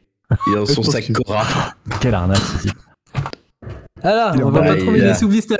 Ah là, Ah, sous- ma résolution sais, il va- 2024. Il va Très pas très prendre de valeur. Hein. Il va pas prendre de valeur. Hein. Mais voilà, non, non, j'y pensais tout à l'heure, je vais le mettre en mode facile, je vais le mettre en mode facile, je vais le faire juste Ah bah, pour c'est pas l'histoire. compliqué, parce que- hein. Attends, il est Voilà. simple. Hein. Non, non, non, les, les, les claques là, euh, voilà. C'est c'est pas pour moi. Il y a des canapés qui. C'est ça. C'est ça. Donc ouais, non, non, franchement, euh, on en a parlé hein, de toute façon, mais en plus, c'est début d'année, je crois. C'était en début d'année, si je dis plus de bêtises. Enfin, non, c'était vraiment une grosse claque. Et l'épisode avec... euh, comment il s'appelait C'est Barry Non, c'est pas Barry, euh, le couple... euh, Mm. qui, voilà. Enfin bref, son D'ailleurs, début, D'ailleurs, ils veulent faire une série spin-off sur ça, apparemment. Ah, faire, ouais, c'est peut-être euh, moyen. euh, Mais ouais, donc, euh, du, du premier au dernier, euh, j'attends la saison 2 comme un fou, quoi. En vrai. Donc, et Ah, j'y on peut croyais rien, pas. on peut rien dire. voilà. On peut rien dire. Voilà. Et non, non, mais grosse claque. Franchement, là, c'est. Enfin, après, j'ai pas tant regardé de séries tant que ça cette année. Donc, moi, c'est vraiment la série qui m'a mis la grosse claque, en- notamment en termes de réalisation. Franchement, elle est balèze et non, mais voilà. Ah, c'est série qui a l'intelligence de, de, de pas faire comme The Walking Dead et de bien cacher ses zombies. Il y a, tel- il y a plus d'épisodes où il n'y a pas de zombies, en fait, que dans cette série, c'est vraiment une, une série qui a réussi à bien se concentrer sur ses personnages, disais encore a- une fois. Il y a l'épisode du couple, il y a un épisode aussi. Enfin, bref, chaque, chaque épisode, j'avais l'impression de me porter une claque émotionnelle. Donc, je me suis dit, waouh, c'est- Mhm. c'est énorme. Mais mal- je venons que j'ai vu sur Prime, et là, euh, je crois qu'il est plus dispo. Il est dispo avec le Pass Warner, donc maintenant. Donc, faut s'abonner pour le voir, pour la voir, la série. Donc voilà, ça c'est mon top. Super, eh ben merci. Euh, Julien, on enchaîne avec toi sur ton top série. Toi, t'en as vu beaucoup des Donc, séries déjà? Ah, je vous ai 33. pas demandé le mot série, machin de l'année, là, j'ai oublié cette histoire. Ah oui, c'est vrai. Tiens, bah Euh, si t'en as auquel, qui- le- auquel tu penses. euh, Oui, je j'ai pas été très original. hein, J'ai mis, euh, j'ai pas mis hétéroclite, mais c'est pas loin. J'ai mis, j'ai mis demi-teinte. Demi, demi-teinte. Demi-teinte. Voilà, Ok, c'est pire encore. hein. euh, ok, d'accord. Demi-teinte pour le mot de, de l'année en série. Je vais quand même demander dessus à Jérémy pendant que j'y pense euh, Moi j'en ai un aussi. Hein, vas-y. Ah bah vas-y, Ah, bah, ah, comme t'as- Ah, Vas-y, Vas-y, vas-y. vas-y, Jérémy, vas-y, Jérémy. À, à boire et à manger. Vous comprendrez aussi pourquoi. Ouais, apothéose. Ah, voilà. Je l'ai. Ah, elle a compris. Apothéose. Ah, apothéose. Ok, apothéose, ok. Ah bah du coup, euh, donc demi-teinte euh, pour... Ouais, demi-teinte. Donc j'ai vu, j'ai vu 33 séries. Oh la vache. Oh, ça c'est énorme. Hein. Oh là là. Beaucoup de séries et beaucoup de séries qui étaient pas très bien en plus. Des trucs quand même des fois un peu pourris. J'ai vu en place par exemple de Jean-Pascal Zadi hein, qui est 33e dans mon classement série. Euh, non. pire série, pire, sé- pire série de l'année pour faire plaisir. à la tronche de Yahoo, si vous pouviez voir ça, chers auditeurs. Alors, je vais pas dire un truc, mais je vais en parler tout à l'heure. Donc, euh, Ah, c'est ok, on parlera des déceptions. voilà. Euh, non, en numéro 3, j'ai mis une série alors qui n'a pas du tout été citée dans les top séries. Je l'ai vue très rarement, euh, qui est une série moi qui sent bon les années 2000, le début un peu quand il y avait HBO, quand il y avait du Six Feet Under. Euh, c'est la nuit où Laurier Gaudreau s'est réveillé. La série, euh, Hmm. comment euh, De- merde, j'ai un trou de mémoire. Le Canadien, euh, c'est ça oui, Xavier de Dolan Xavier Dolan. Voilà, la série de Xavier Dolan. Euh, moi, j'ai trouvé ça super bien. Euh, c'était, euh, bah voilà, c'est vraiment, je pense, que c'est un très très grand fan à la fois de Twin Peaks et à la fois de Six Feet Under, et il rejoue un peu cette idée d'une famille, de choses comme ça. Il y a même des trucs, il y a presque des scènes qui sont euh, Six Feet Underiennes tellement, euh, voilà, c'est ça, ça crie de partout. Et il y a plein de bonnes idées. Euh, je trouve que vraiment, voilà, il veut plus faire le cinéma, mais il peut continuer peut-être à faire des séries. Et je trouve qu'il est vraiment euh, très très très très doué. C'est une série canadienne, donc euh, voilà, s'il Ah, faut se faire là, à- à l'accent à l'accent canadien. Moi, j'ai trouvé ça vraiment génial. Euh, voilà, je l'ai pas vu tellement cité. Je sais qu'il y a des gens qui n'ont pas aimé parce que c'est le style. hein. C'est le style Xavier Dolan. hein. Si vous accrochez pas, ça va être un peu compliqué d'accrocher sur la série. Six Feet Under, euh, c'est vendeur, là. Tu le vends, là. C'est vraiment cette idée. Euh, en deuxième, j'ai mis donc euh, moi je suis plutôt fan des séries quand il y a des plusieurs saisons, donc les mini-séries c'est un peu moins mon truc. Donc j'ai mis The Bear, j'ai pas dit The Bear cette fois, hein, The Bear, donc l'ours.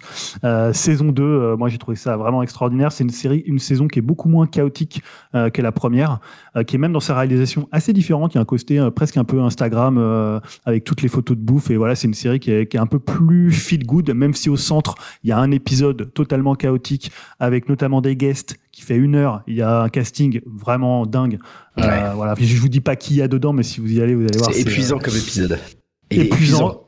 Un peu comme la saison 1 d'ailleurs. Ouais, Euh, complètement. mais voilà, pour moi, il y a un très grand acteur, c'est Jeremy Allen White. Moi, je suis très très fan. J'aime tous les personnages. hein. Le mec qui fait les gâteaux, euh, Marcus, là, je, je l'adore. Là, quand il va à Copenhague, je trouve que c'est le truc le plus euh, le cousin, le cousin, il est Ouais, génial. le hein. cousin, il est génial, mais il est un peu agaçant, mais il est hyper touchant. Il y a des scènes, euh, voilà, avec sa fille et tout. Moi, voilà, je trouve que c'est une série à la fois qui fait du bien, qui est triste, qui a une ambiance, voilà, Chicago, euh, tu vois, un peu en plus euh, musicalement, il y a des trucs hyper intéressants. C'est c'est une playlist de, de dingue et euh, très hâte de la saison 3 euh, qui arrivera cette année, euh, plutôt, je crois, en fin d'année. Euh, voilà, c'est peut-être la meilleure elle- série récupérée Ouais. par Disney. Elle rafle, elle rafle tout cette série, j'ai l'impression, en termes de prix en plus. Donc, euh, ouais, celle-là, elle, euh, on en entend beaucoup parler. Effectivement, bon choix pour, euh, pour The Beer. Et bah, voilà, The Beer ou The, bah, The Bear, on va dire. Ah, euh, c'est remonté, hein, c'est clair quoi. Et numéro 1, bah, je vous ai toujours fait chier avec cette série qui est pour moi une des plus grandes séries euh, de la télévision américaine depuis euh, Mad Men, hein, qui décrit le mieux peut-être euh, euh, ce qui se passe dans le monde et voilà, qui sont les riches. C'est évidemment Succession qui a, qui a clos euh, bah, ce- sa, sa- série et sa saison 4, euh, qui a placé un cliffhanger quand même. on n'avait pas vu ça peut-être depuis l'époque Game of Thrones, hein, qui a fait, je pense, beaucoup parler. Je pense que c'était une des rares séries qui a fait autant parler, alors pas, pas, pas à la même hauteur, euh, voilà, moi c'est des personnages que j'adore détester, que bah, je déteste adorer. Voilà, je les aime tous en fait. Et euh, voilà, j'ai trouvé que c'était une grande saison. À mon avis, assez supérieure à la saison 3, qui était un petit peu différente, même si l'épisode en Italie était dingue. Mais voilà, je trouve que c'est une série bah, qui. Moi, j'aime bien avoir des personnages, c'est des enculés, en fait. Je sais pas. Voilà, je sais Ah qu'il y a bah des gens qui aiment pas ça. Il y a des gens qui aiment pas ça et qui, non, mais qui pas à regarder des choses où les mais je crois perso- aussi, ils ouais. détestent les personnages. Mm. Et moi, je trouve ça génial. Enfin, il y a des moments euh, grandioses dans cette série. Euh, et puis voilà, la fin est géniale. Voilà, une des plus grandes séries euh, de, pour moi de l'histoire des, des, de- des séries. Voilà, je la mettrais dans mon top 10 séries ever. Eh ben voilà. Donc, Succession qui s'est fini? Ouais. Yao? Non, juste pour savoir, elles sont disponibles où toutes ces séries? Euh, Succession, c'est HBO, donc c'est sur euh, Amazon. C'est toujours avec sur le- OCS. Non, c'est fini OCS. Ah, peut-être que, ah, peut- ah, je sais pas si c'est fini, ou je sais pas si tu peux la récupérer sur OCS, peut-être les trois premières saisons. Et euh. The Bear, c'est sur euh, Disney+. Et Et m'as dit Godreau, c'est. Canal. Ouais, Succession, faut avoir l'abonnement, c'est ça, un abonnement Ouais, en plus? ouais, ça. Ouais. Regarde quand même sur OCS si tu l'as encore, s'il y est, mais. euh, Non, j'ai raté aussi. ah, voilà. Et attends, dans, dans Succession, là, le frère de Macaulay Culkin, non? Culkin Ouais, ouais, euh, ouais, qui- ouais, fort. Mhm. Excellent. que vous pouvez Oh voir vache. dans, que vous pouvez d'ailleurs voir ouf. dans Maman j'ai raté l'avion. C'est pour ça. Oui, il vois était pas. que- Lui, il a pas touché à la drogue, c'est ça? Sauf que lui, il rate Ouais. pas l'avion, ouais, c'est ça. non, il rate pas l'avion et il s'en sort mieux maintenant. C'est clair. Jérémy, ton top série? Alors déjà, mention spéciale pour les séries françaises, effectivement, particulièrement policières, parce qu'il y avait BRI qui avait été vachement sympa en début d'année. On avait trouvé ça plutôt cool, hein, Julien, souviens-toi. euh, Vincent Elbaz, Vincent Elbaz. euh, C'était quand même euh, grandiose. Euh, Qui fait gitans voilà, c'est ça. Il y, a, il y a aussi une que j'ai vue il y a pas longtemps qui s'appelle Polar Park. Euh, mais j'aurais pu le dire à la fin si on avait dit qu'on parlait un petit peu des, des coups de cœur euh, qui n'étaient pas forcément dans le top, mais je le dis maintenant. Il nous alors, c'est refait le euh. Il nous Ouais, refait le il coup, a- On lui a un top 3, il en met 12. Euh, C'est quoi non, ton top 3? Tu reparleras oh après. C'est une mention spéciale, c'est rien du tout. Et Numéro 3. Et vous allez comprendre pourquoi. Vous allez comprendre pourquoi je me permets d'aller un petit peu plus loin parce que je vais faire mon top après. Euh, donc, euh, donc voilà, non, juste pour euh, pour euh, pour dire que voilà, les séries policières euh, françaises, c'est cool et ça change un peu et c'est bien. On se retrouve, c'est plus du Gilles Lescaut et c'est bien. On change un peu de style et ça fait plaisir. Alors mon top, euh, mon en troisième po- position, j'ai La Nuit où Laurier euh, Gaudreau s'est réveillé. Euh, Ah, tiens. je vais pas revenir sur ce que disait Julien. Euh, J'ai trouvé ça. J'ai trouvé ça vraiment extrêmement bien aussi. Ah, Euh, c'est ouais. plutôt bien foutu. Euh, une On série, vit ensemble, euh, on vit ensemble. une série euh, qu'on a qu'on a regardé avec Madame et pas avec Monsieur Avec Julien, Euh, et qu'on a vraiment apprécié. Euh, la deuxième, euh, c'est Sanctuary. Euh, et ça, j'en avais parlé. Euh, Sanctuary, hein, une série japonaise qui Non, vraiment, j'ai attends, c'est trouvé. 2023 Ouais, tout à fait. Putain, merde, j'avais zappé, sinon je l'aurais Ouais. mis. Ouais, bon Ah, choix. elle est sortie l'année ouais. dernière. Euh, ouais, ouais, elle était très très bien. Enfin, moi, j'ai vraiment adoré. J'ai trouvé que c'était vraiment bien. Et je- Ah ouais, j'étais tu sois, ouais, franchement. ouais. Euh, voilà, ça se passe dans. Enfin, c'est- c'est c'est- c'est un sumo en fait, et on est vraiment dans, dans, dans, dans cette histoire euh, un peu compliquée. Mais j'en ai déjà parlé, hein, j'avais fait un, Ouais. un, un petit Bon, coup de cœur dessus parce que j'avais trouvé Bah, ça vraiment bien. regardé. Euh, ouais, hein, franchement, hein, euh, c'est Ouais, vraiment, euh, c'est vraiment une super série euh, qui pourrait qui pourrait s'apparenter presque à un manga dans la manière dont c'est fait, parce que il y a des Mm. chutes, il y a, on, il y a des, il y a, il y a notre personnage qui va évoluer, qui va grandir, euh, et il y a, et il y a surtout des scènes de combat qui sont quand même assez exceptionnelles. Donc Ouais, je vous invite vraiment à voir cette série. C'est quand même, c'est quand même très très bien. Euh, et euh, en premier, c'est The Bear. Hein. Parce que c'est une série, pareil, Tiens, moi je me suis mais complètement euh, éclaté euh, à la regarder. J'ai bouffé les deux saisons. euh, mais vraiment, on a regardé ça en deux semaines. Enfin, c'était quand même assez incroyable. Euh, en enfin, moi, ça me fait penser à du Scorsese par moment, mais du vieux Scorsese, comme je l'ai déjà dit, un peu à la Main Street, etc., à Taxi Driver, dans son ambiance, euh, dans ses discussions, dans ces moments euh, de calme avant la tempête et la, la tempête. Et quand la tempête est là, je vais vous dire, bah, il vaut mieux s'accrocher parce qu'on s'envole. C'est ça qui est assez incroyable. Et après, ça peut se retomber comme un soufflet pour retrouver dans une espèce, d'un espèce de calme et, et cette espèce d'alchimie entre les personnages. Euh, Attendez-vous à ce que ça bouge, attendez-vous à ce que les personnages évoluent, évoluent plutôt même en bien, enfin quand je dis en bien, c'est-à-dire qu'il y a une véritable belle évolution entre les personnages. C'est vraiment excellent, j'ai hâte de voir la suite et euh, voilà, c'est touchant, c'est bien joué, tous les acteurs sont bons. Les acteurs, vous verrez sur la première saison, vous vous direz putain il va me casser les pompons celui-là, j'ai envie qu'ils partent. Non non non non non, accrochez-vous, regardez-les parce qu'ils évoluent aussi et ils sont tous très très très attachants et c'est vraiment une série qui est euh, pour moi vraiment excellente. Ouais, moi je joué, sais hein. que c'est.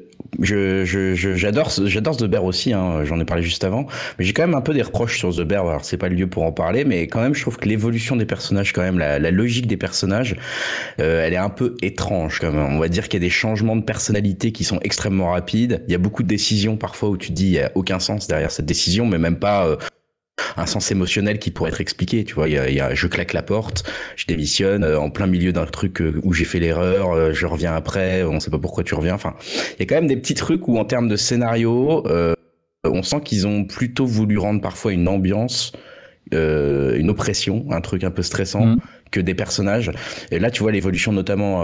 Euh, la fin de la saison 2 de certains personnages, j'en dis pas plus pour ceux qui n'ont pas vu, elle est quand même euh, vraiment, euh, tu sens qu'ils ont Ouais. tiré sur la corde, quoi. Ça se fait en un, en un épisode, t'as l'impression que les mecs ils font un Oui, de deux semaines et, et ils ont complètement Ouais. changé de personnalité. Ça, c'est un peu, un petit peu étrange, euh, mais bon, voilà, euh, ça reste une très grande série, mais rien que pour son formalisme, son, ça, et je pense notamment au montage de cette série qui est complètement dingue. Mm. Euh, c'est quand même une série qui est, quand même exceptionnelle.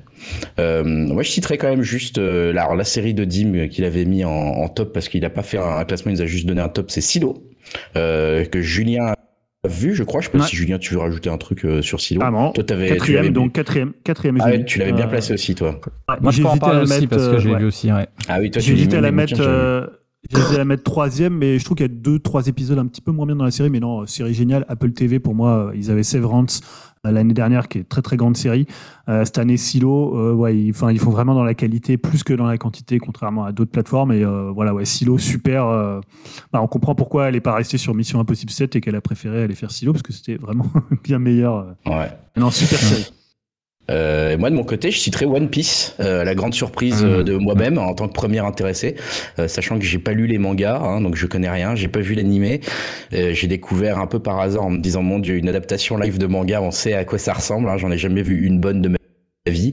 Et ben là, pour la plus grande surprise, c'est vraiment la, la série qui m'a euh, foutu le plus euh, le sourire un peu cette année. quoi. C'est une série hyper feel good avec le, le personnage de Luffy qui est quand même, euh, je pense, le personnage le plus sympathique qu'on puisse écrire, inventer et euh, qui est extrêmement bien rendu à l'écran. Euh, C'était c'est plus que périlleux. Ça me fait penser un petit peu à la saison 1 de The Witcher où il y a parfois un peu ce côté cheap euh, qui peut faire un peu sourire mais qui est pas vraiment grave en fait, qui a un petit côté assumé euh, qu'on aime quand même en fait malgré ça. Ouais, parce qu'ils mettent quand même des fois tout dans un épisode et tu sens que derrière ils ont moins les moyens pour celui d'après. Ouais, ça c'est vrai. Mais certains- c'est pas grave. Je suis assez d'accord. C'est pas grave, ouais. il y a, il y a un Ouais. amour qui transparaît qui est complètement dingue et euh, c'est vrai que moi je les personnages sont quand même hyper attachants.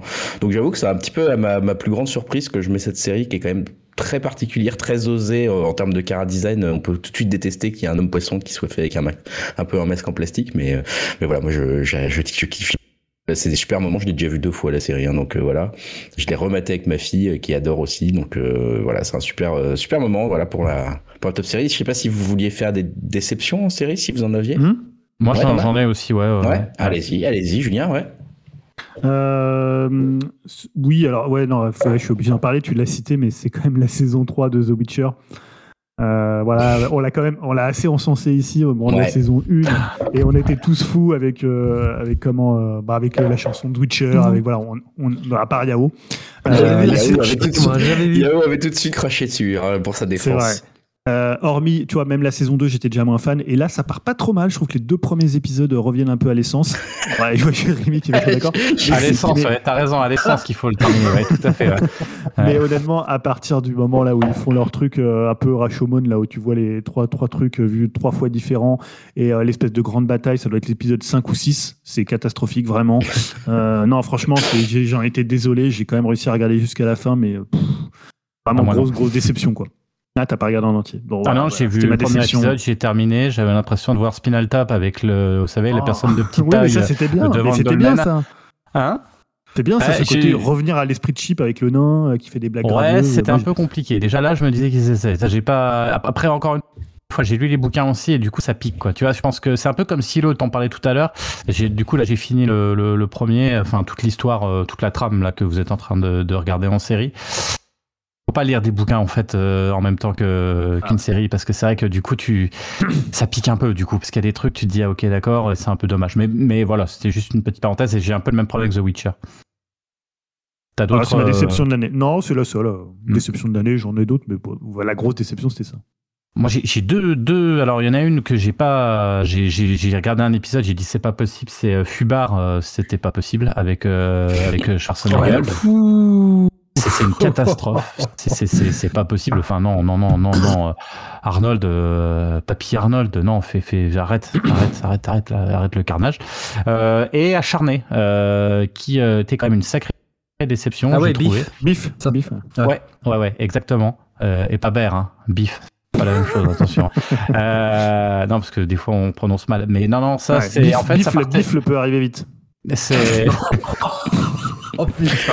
C'est classe. C'est euh, voilà, éloignez vos enfants des écouteurs. Après, C'est un peu ce que m'a fait la série. C'est un peu aussi ce que m'a fait la série tellement j'ai pas aimé ça. hein. Non, c'est euh, c'est euh, c'est c'est c'est vraiment pas très bon. Ça démarre plutôt pas mal et et, et après ça ça tourne dans l'espèce de de de de frère Cohen en carton quoi, qui qui sert à rien. Enfin franchement euh, déception, incohérence, pas drôle, euh, violent, gratuit. euh, euh, ça tourne en rond. Les personnages ils sont pas non nuls. Voilà, c'est plié. Voilà pour le, le- le top de l'année. Je sais pas si t'en avais une de déception, Yao, toi, de, de ton côté. Si j'en ai, mais ouais, je suis d'accord Ah, avec toi. J'ai pas compris tout le succès autour de Biff, là en plus avec les succès au Golden, Glo- au Golden Globe et tout. euh, Je comprends vraiment pas, il a quand même de bonnes, euh, bonnes critiques la série, et globalement j'ai l'impression. Mais ouais, ouais, je te rejoins. Et moi, mes déceptions, je vais rejoindre Julien, mais sans être aussi euh, euh, vindicatif. Et voilà, c'est en place parce que moi j'avais des grosses attentes. C'est Jean-Pascal Zadi, euh, euh, la grande, grande plume du cinéma français. hein, une des dernières grandes plumes et un des grands visionnaires du cinéma français. Hein, Julien Donc, ouais, en place, disons que voilà, j'ai pas trouvé ça très très drôle en vrai. Je trouvais ça un peu poussif et c'était pas super bien joué. Donc, c'était. J'ai un peu souri, mais j'étais plus déçu qu'autre chose et ça m'a fait chier, quoi. J'en attendais tellement. Je préfère largement Craignos où il y a deux saisons qui, sont dispo sur France TV. Il y a notamment Eric Judor dedans que je trouve largement plus fun et plus déjanté. Et là, donc euh, voilà. Je sais pas si je me tâte ou pas pour la saison 2. Je sais pas. Mais ça a quand même marché, donc euh, voilà. Mais je suis triste. je trouve que c'est une série peut-être pas très bonne qualité. Je rejoins Julien là-dessus. Ça me fait chier de le dire, mais pour le coup, il a raison. En place, c'est pas ouf. Et une autre, euh, j'avais noté dans mon top que c'est. Je vais retrouver. Elle est où cette série Ah, trouvé. Ouais, c'est euh, de l'animé, c'est Kimetsu no Yaiba, donc euh, Demon Slayer, euh, la saison 3. Je trouve un peu redondante et après la 1 et la 2 qui étaient vraiment au top et ouf à tout niveau. Là, la 3, je trouve un peu plan-plan et je trouve le schéma un peu trop classique du shonen, donc je trouvais qu'elle se ressemblait trop aux autres saisons, donc j'attends de voir la suite. Mais voilà, c'est une petite déception, mais vraiment la grosse déception, c'était en place.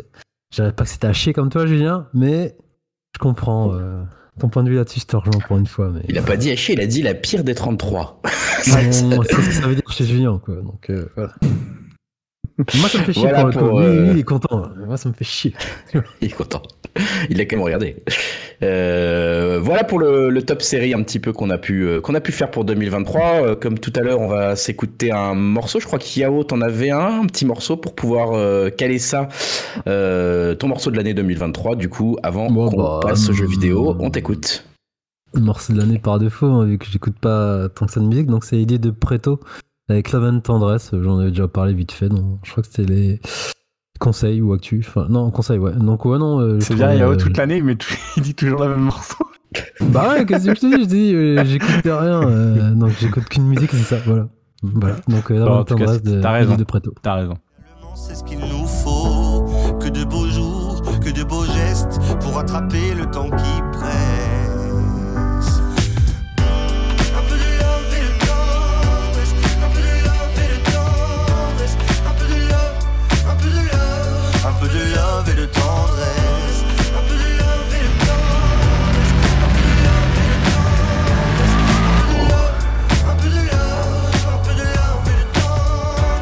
Voilà pour Edith de Preto et on passe euh, là-dessus aux jeux vidéo. Jeux vidéo euh, de l'année 2023, un même principe, toujours, j'aurais dit, mais voilà. Les top 3, on connaît pas forcément comment on classait, euh, ce qu'ont classé les autres dans leur top 3. Et on va parler aussi un peu de déception. On va commencer d'abord avec la, les, les jeux satisfaisants de cette année. Euh, J'ai bien dit de cette année, Yao. Donc euh, petit passage, petit tacle passage gratuit. Euh, qu'est-ce que tu qu'est-ce que t'as aimé en 2023 C'est quoi ton top 3 de l'année 2023 en, en Ah. vidéo pour toi Et est-ce que Tu as un mot, un mot pour. Ah oui. Est-ce que tu as- Ah, et le Euh, mot, ouais, excusez, putain, bien vu. Décidément, je l'oublie celui-là. hein. Ouais, On va faire le tour des mots. Après la bif, Oui. après la bifle, la, La demi-molle. Voilà. Julien, euh, tu, tu peux faire mieux ou pas que Non, bah, demi-molle je ferai pas mieux euh, de ce, dans ce registre-là, mais c'est pas loin de ce que finalement de Yahoo, puisque c'est trompe-l'œil. Trompe l'œil, ouais, ok. Effectivement, Ouais. pas très loin. Jérémy Ah, moi, je mettrais Nintendo. Nintendo, qui bah, il se fout pas beaucoup celui-là. hein.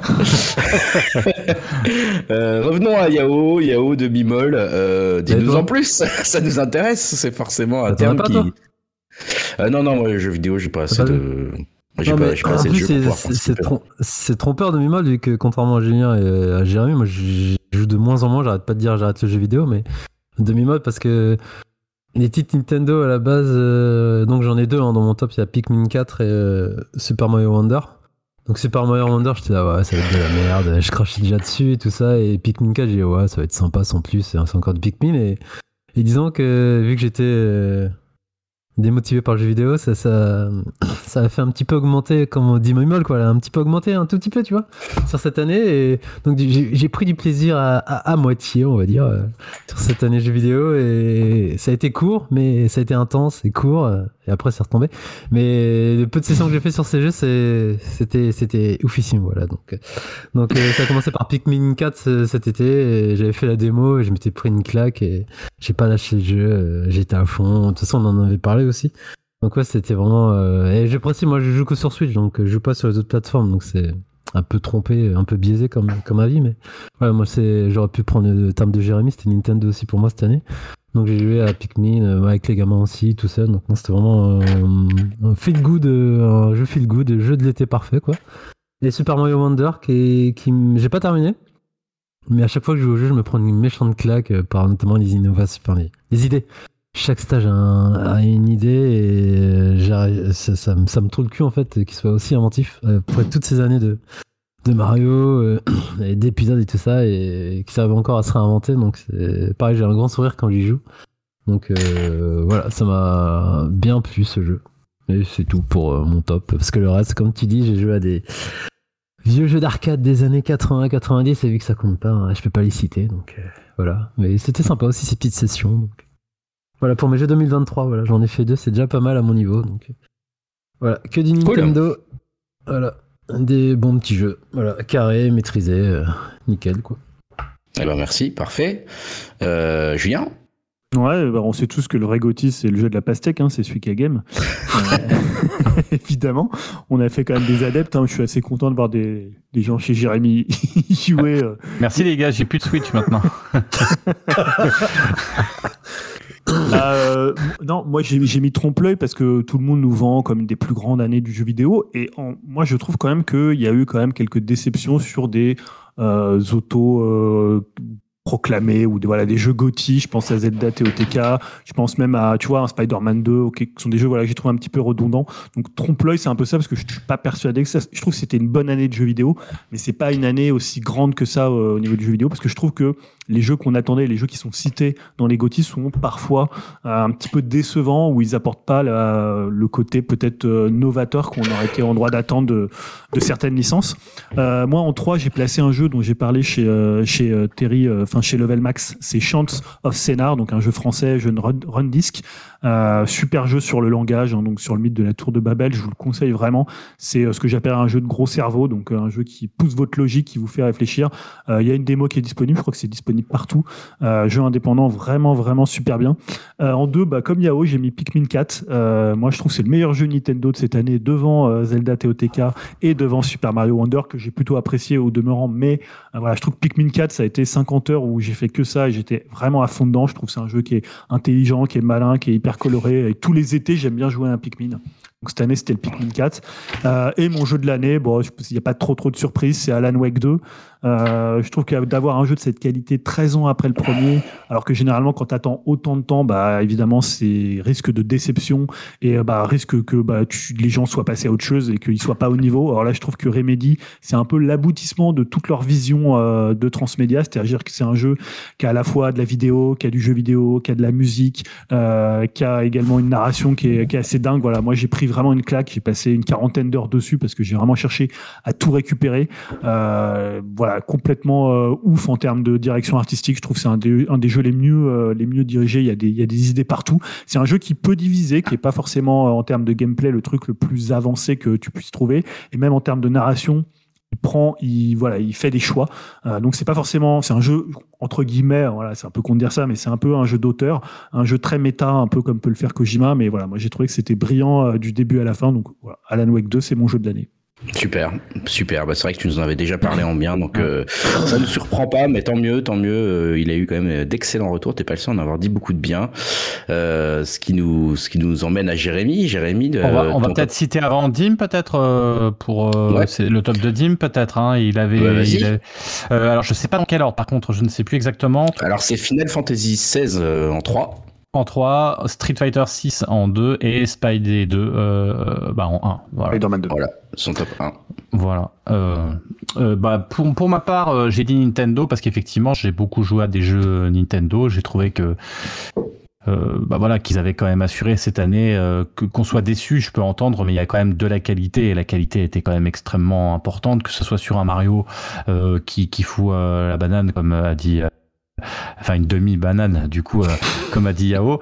Euh, mais c'est vrai que c'est quand même très, très quali. Euh, il continue, effectivement, on, on- souvent il compare à Sonic, mais c'est vrai que Mario, tu te trompes quand même rarement. Tu vas, t'as pas de boost, quoi. Ça n'existe pas pour l'instant. Ça arrivera peut-être un jour, mais là, ça n'existe pas. Bref, du coup, pour moi, pas cité les épisodes CDI alors? Ça compte oui, pas, non, c'est ça? mais effectivement, mais là, là, on était, c'était, c'était, c'était parce que c'était une arnaque de, de Philips. Euh, donc euh, moi mon top j'ai en troisième ça va être Zelda euh, Zelda euh, c'est long c'est génial euh, forcément moi en plus j'avais pas fait le premier enfin quand je dis le Ouais, premier ouais. c'est-à-dire euh, c'est le, le Breath Breath of the Wild. Wild. Donc forcément, vous doutez bien que là, quand on découvre ça, bah, ça fait une claque supplémentaire par rapport à vous qui avez fait l'autre. Je pense, puisque forcément, moi, je découvrais l'univers, je découvrais effectivement qui suis pas en plus un énorme fan des mondes ouverts, imaginez, mais pourtant celui-ci, comme il apporte quelque chose supplémentaire, c'est-à-dire une forme de liberté, une forme de, de, de vraie liberté, enfin je sais pas comment dire, c'est-à-dire que tu es dans un monde, tu es dans un univers, et si tu réussi à être plongé dedans, bah, tu peux y rester des heures et des heures et des heures. C'est aussi sa limite, c'est pour ça qu'il est que troisième, c'est que c'est tellement des heures, c'est que tu peux pas jouer à autre chose, ou alors il faut vraiment avoir énormément de temps. Et malheureusement, bah voilà, on a des vies, on a des, on a des familles, on a des boulots, et c'est-à-dire qu'à un moment, bah si tu décroches, ne serait-ce qu'une une journée, deux journées, trois journées pour jouer à autre chose, et là, bah je me suis retrouvé à pas le jouer dessus depuis deux mois, bah du coup, va falloir re- retourner dedans, et c'est un petit peu quand vous savez. On est content euh, quand des fois l'océan, on aime, bien aller dedans, mais il a un peu froid et on a du mal à rentrer dedans. Et là, j'ai du mal à y retourner. Je préfère aller dans la piscine, l'eau est plus chaude. Donc c'est un peu le problème de ce Zelda pour moi. C'est qu'il faut vraiment pas le lâcher, mais à un moment, on peut pas faire que ça. Et quand on n'a pas forcément beaucoup de temps pour jouer, bah, c'est un peu la limite du truc. Après, les défauts que tout le monde, enfin, que des gens ont pu dire sur ce jeu, je peux l'entendre, mais moi, comme j'ai pas fait Breath of the Wild, forcément, je les vois pas forcément. Deuxième, euh, alors j'ai pas non plus énormément joué, mais été quand même génial et je vais me remettre dessus. J'aurai le temps de m'y remettre parce qu'on s'est quand même éclaté, on a bien rigolé et j'ai envie d'y retourner. C'est Street Fighter 6. euh, parce que c'est quand même un sacré jeu. C'est en termes de jeu de baston. Alors moi, je suis pas bon les jeux de baston, euh, mais par contre, je sais reconnaître quand euh, quand la, pitance est bonne. Et là, en l'occurrence, elle l'est. Euh, Capcom, ils ont assuré de réussir à refaire quelque chose quand même par rapport au 5 qui était bien, mais qui était quand même une, sorte un peu d'arnaque sur la sortie. Là, ils ont quand même réussi leur sortie. Il y a des arnaques, hein, on est d'accord. hein, si vous voulez acheter des costumes, c'est un peu l'arnaque, mais on s'en fout. Le jeu en tant que tel est, est quand même très très bon. Et euh, On y, a beaucoup, on y a beaucoup joué quand même. hein. On y a beaucoup Ah, on joué. y a beaucoup joué, mais Et vous encore dis, plus ouais, que ouais. moi. Moi, je encore Ouais, j'ai passé le jeu auquel j'ai le plus joué cette année. on a, on s'est quand même, on a bien rigolé quoi. C'était quand même, Ah, euh, voilà, c'est quand même, c'est quand même, euh, c'est quand même cool quoi. Franchement, euh, donc là c'était cool. Ça, ça, il y a, pas de bug, ça marche en ligne, c'est, enfin non, franchement il y a rien à dire quoi. Et le premier, bah comme vous, moi c'est Pikmin 4. euh, parce que parce que c'est le jeu euh, le jeu universel le jeu t'as le sourire le jeu où tes gamins ils te regardent où tes gamins ils jouent tout seuls ça te fait c'est enfin je veux dire un gamin il va découvrir le jeu vidéo avec Pikmin, eh ben, il peut, il peut, et toi, tu peux finir le jeu vidéo avec Pikmin. C'est la même chose, c'est un espèce de truc universel euh, qui est simple si on veut, mais compliqué si on veut pousser à aller plus loin. Euh, l'univers est cohérent, l'univers est chouette. Euh, ça fait réfléchir, ça fait réfléchir en termes de couleurs, ça fait réfléchir en termes de nature aussi. Puis c'est ce qu'on disait, c'est que il y a des moments, même mes gamins me disent, mais mais pourquoi on tue la, la bestiole là Euh, C'est ce qu'on disait avec Julien, parce que finalement c'est un peu bourrin. Des fois, tu tues des insectes qui n'ont rien demandé. C'est même un peu, des fois, t'as pas envie de les Donc c'est un des seuls jeux où les antagonistes, quelque part des fois, tu dis bah je vais pas le tuer. euh, La, grosse coccinelle, elle m'a rien demandé. Donc vous voyez, il y a ce côté là, et, c'est vrai que et c'est vrai que voilà, Nintendo. Il y a que pour l'instant, enfin, il y a que eux qui sont capables de te sortir un truc avec les, les, les, avec les capacités d'une console, de te sortir un, un univers qui, qui tient, qui, qui, qui, qui est franchement qui est excellent avec euh, avec un gameplay euh, mais aux petits oignons quoi. Donc voilà. Donc euh, euh, Zelda, Street 6, Street 6 et, et Pikmin 4. Ah bah, Pikmin 4 qui ressort en grosse grosse forme de ce top de, de l'année Upcast hein, quand même. Hein. Yao, tu voulais dire quelque chose? Non, mais j'ai une question. tu dis que t'as pas de jeu, mais t'as pas joué à Zelda, toi? T'étais un fan du premier? Moi tu à qui Greg. Bah oui. Ah, c'est moi Greg, pardon, Ouais, ouais, toi. si, si, si, ouais, si, bah, c'est moi, c'est justement, j'ai mis que celui-là dans, dans la liste, hein. J'ai mis que. Zelda parce que j'ai, je crois que j'ai joué qu'à ça, en gros, euh, et j'ai j'ai exactement le même euh, diagnostic que Jérémy, le même problème, le même amour.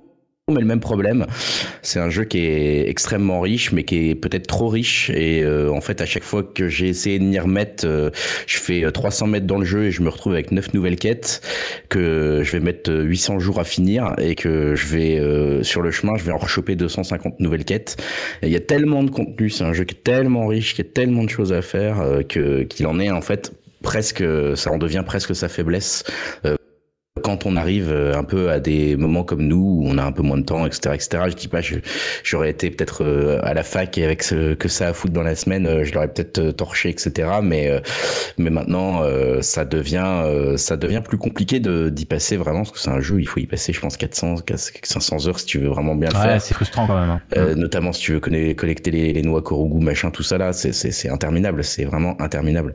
Donc euh, Ah, mais t'as bien ça, sur devient.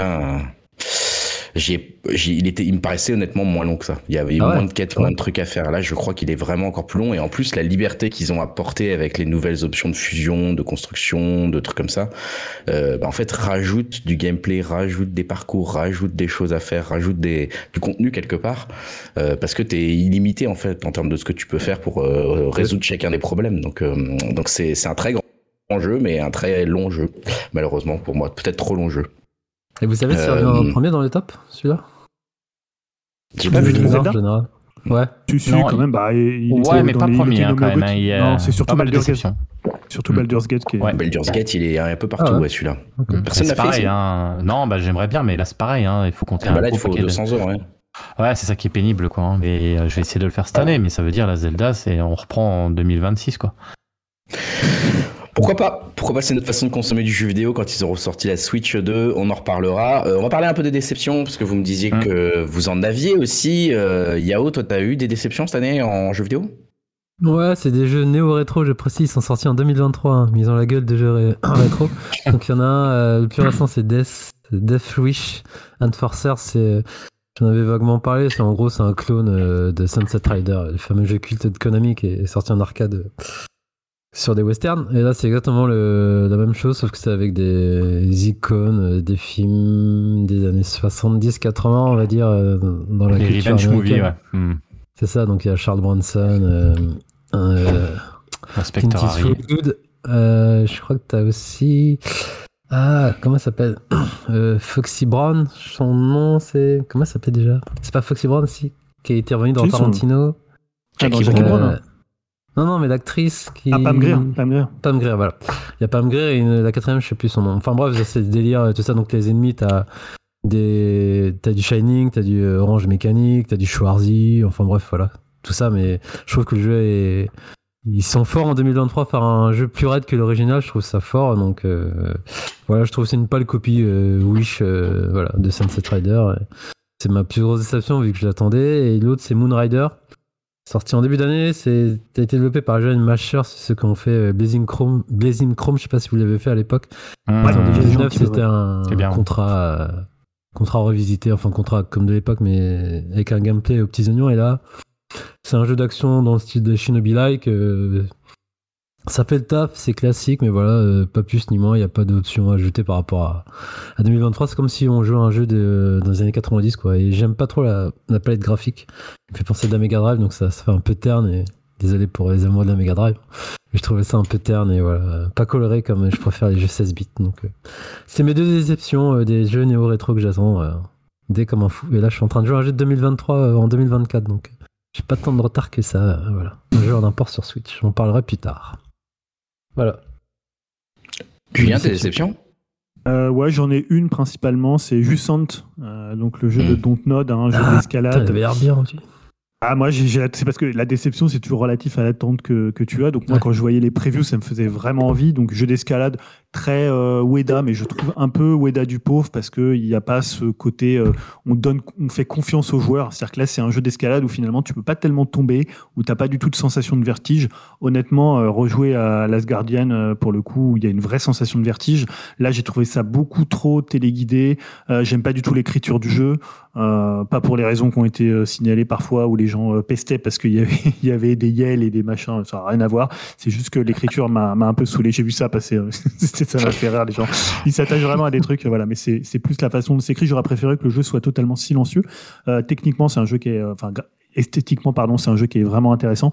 Mais voilà, dans le gameplay, moi j'étais hyper déçu parce que euh, moi je suis assez sujet au vertige, donc j'attendais un jeu voilà qui me procure cette sensation, mais derrière mon écran, euh, de pouvoir tomber, de pouvoir chuter, alors que là c'est vraiment pas le cas. Et je trouve que les mécaniques sont euh, assez vite expédiées et même vers la fin, j'ai trouvé le jeu vraiment euh, presque énervant, euh, agaçant, crispant euh, dans la manière dont il nous demande, ce qu'il nous demandait de faire. Donc voilà, c'est ma déception euh, Je- J'ai vu Ok. beaucoup dans des, euh, des tops ou des, voilà, des coups de cœur plutôt que des tops d'ailleurs. Et je l'ai vu souvent cité quoi. Bon, Euh, bah, c'est noté, Justin, t'as une petite déception pour toi, effectivement. C'est assez surprenant, hein, parce que comme tu le disais, il ressort, euh, il ressort bien celui-là quand même. Euh, Jérémy, toi, t'avais une déception en, en jeu vidéo? Euh, je pense que ça sera la même que la tienne, Greg. Euh, moi, c'est, enfin, si, si- je vais te rafraîchir la mémoire parce que peut-être que tu l'as oublié, mais ça va être Hogwarts. Legacy. Je l'ai bien là. Euh, après 2-3 heures où j'ai dit non mais il est fabuleux ce jeu, c'est génial, un monde le- dans l'univers d'Harry Potter, dans le château de Poudlard, tu te trimbales, euh, tu, tu, tu découvres des lieux, c'est joli, c'est sympa, tu vas à l'extérieur, tu beau, rentres, t'as ton balai, euh, et puis et puis et puis bah au bout de 3 heures, bah tu t'aperçois que ben voilà t'as fait le tour. Parce que l'extérieur, c'est pas très grand en fait. Hein. Euh, T'es t'es vite dehors. Le, le village, il est beau, mais il est pas enchanteur non plus. Euh, les personnages, ils te font faire des trucs de merde. Tu dois rechercher des machins qui sont. Ça m'a saoulé. C'est typiquement le genre de jeu. euh, autant Spider-Man qui pourrait s'en approcher quelque part le Spider-Man 2 où c'est un jeu monde ouvert qui est assez scripté où il y a des trucs un peu cons à faire. Bah, j'ai- j'ai trouvé que c'était sympa parce que c'était bien rythmé. Là, le rythme, euh, mais il est tellement mal foutu, tu peux tellement te perdre, aller chercher des merdes au fond d'une cave ou au fond d'une grotte avec trois araignées ou trois trolls pourris qu'il faut tuer et ça te saoule. Euh, non, non, non, non, non, c'est, dommage parce que parce que l'enrobage, euh, vous voyez, il y a, c'est, un bon Kinder avec un jouet euh, en forme de caca à l'intérieur, quoi. C'est, c'est dommage, c'est dommage parce que ça aurait pu, ça aurait pu être quelque chose de grand, euh, de bien. Euh, et je, bah, j'ai acheté euh, Day One. Hein, je me suis dit, ça peut être cool, quoi. Puis c'était, les gens étaient quand même assez dithyrambiques. Hein. C'est typiquement le genre de, jeu auquel j'ai pas envie, j'ai plus envie de jouer euh, en Euh, 2023, 2024 et plus jamais, quoi. Plus jamais. Arrêtez je avec ces comprends trucs-là. Je comprends pas, il y a encore pas mal de gens qui, qui l'aiment bien ce jeu en plus. euh, Ah, c'est le plus gros des gens. Des gens le qui le gros, défendent. ouais. Non, mais tu vois, qui, que tu, que tu l'aies acheté et que tu te dises comme nous, bah, tu vois, c'est ok, je l'ai acheté donc ça a fait des ventes, mais je, je trouve que c'est nul. Pourquoi pas? Mais il y a encore aujourd'hui plein de gens qui disent, ah non, c'est pas si mal et tout, c'est un bon jeu. Putain, c'est un bon jeu, mais arrêtez, euh, vous avez tué un million d'araignées dans des grottes nulles, euh, répétitives à mort, c'est pas un bon jeu de faire ça, c'est le degré zéro du gameplay, quoi. C'est nul à chier. Mais je suis étonné que Dim l'ait pas mis dans son top 3. Ah bah, je pense qu'il a ouvert les yeux maintenant. Hein. On peut pas non plus, euh, voilà, on peut pas non plus Il le doit être, laisser il doit se être quatrième. Il doit Eh, être mais en plus, il doit être quatrième. Hein. Ouais, je Ah non, pense. non, non, je pense pas qu'il ait aimé à ce point-là. Je peux pas y Si, croire, si. en fait. C'est tellement beaucoup- répétitif. si. Je veux bien dire, l'univers est super et tout, mais euh, franchement, c'est tellement répétitif. Putain, j'ai rarement vu un jeu aussi répétitif que ça, quoi. Même Tetris, t'as moins de répétition, quoi. C'est c'est dingue. Enfin bon, voilà. Donc, euh, c'est vraiment. euh, Ça n'a rien à voir. Ouais, ouais, ouais. Euh, voilà pour le, le petit euh, top jeu vidéo de 2023. Euh, on va enchaîner avec un morceau, Julien. Je crois que ça va être ton tour de nous mettre un morceau euh, avant qu'on passe aux albums, justement. qu'on parle encore un peu de musique après. Ouais. Ouais, ouais, Alors, parce que je qu'est-ce me, que tu nous as choisi? Bah, je me souviens que l'année dernière, j'avais mis un morceau qui me semblait déjà, tu un classique. Un classique, c'est genre, tu l'écoutes, tu as l'impression que le morceau, il est là depuis des années. Et c'était Change de Big Sif. Et cette année, bah, j'ai trouvé encore un classique. Euh, pourtant, c'est un album que j'ai classé, je crois, 12e sur ma liste des albums, qui est bien classé, mais qui est pas non plus dans mon, dans mon top 10. C'est l'album de The Lemon Twigs. euh, qui est sorti, je crois, dans la première partie euh, de l'année. Et c'est le morceau couvre l'album, hein, qui s'appelle When Winter Comes Around. Et voilà, ce morceau, tu le mets. Euh, t'as l'impression que ça arrête le temps, que c'est un morceau qui aurait pu être, je sais pas, chez Nick Drake, chez Neil Young. En plus, ils, ont, ils sont beaucoup plus light dans cet album. Ils sont beaucoup moins euh, chantilly partout. Ils vont voilà beaucoup moins euh, pop orchestral, même si ils en font toujours. hein. mais euh, là, voilà, ils ont une espèce d'épure sur ce morceau qui est absolument magnifique. Voilà, bah, je vous laisse écouter le, début de, ce morceau qui ouvre leur album.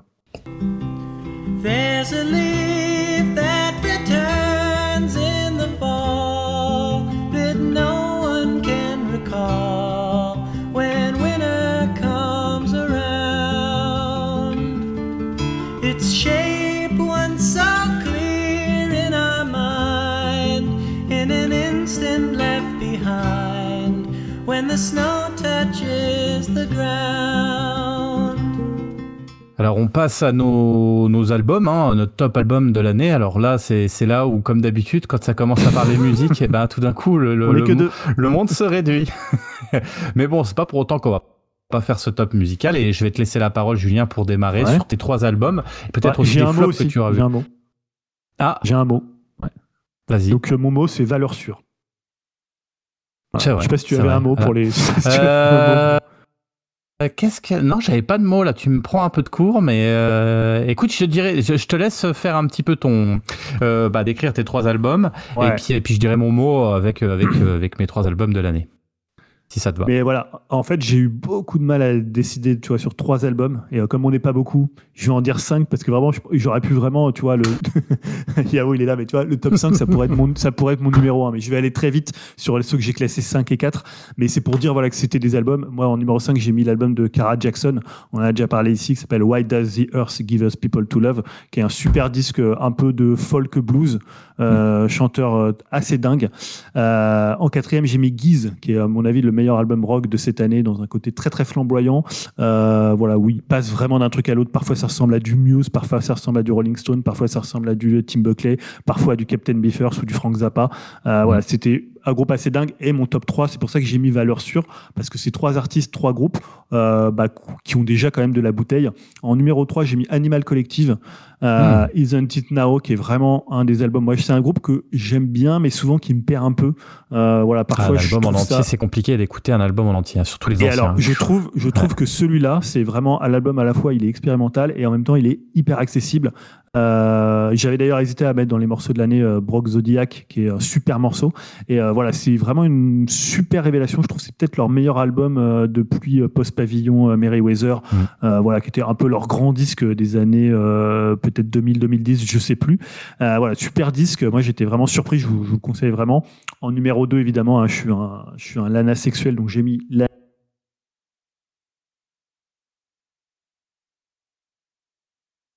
son meilleur disque aujourd'hui. Je l'avais pas mis numéro. euh, Ouais.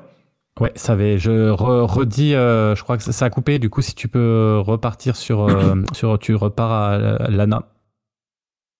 D'accord, ça a coupé là. euh, Ouais, et quand Craig. t'as dit Lana, ça a coupé dans le na. Donc repart, tu dis Lana. Ah, d'accord. voilà. Ok. Tu laisses juste un blanc, puis tu dis Lana.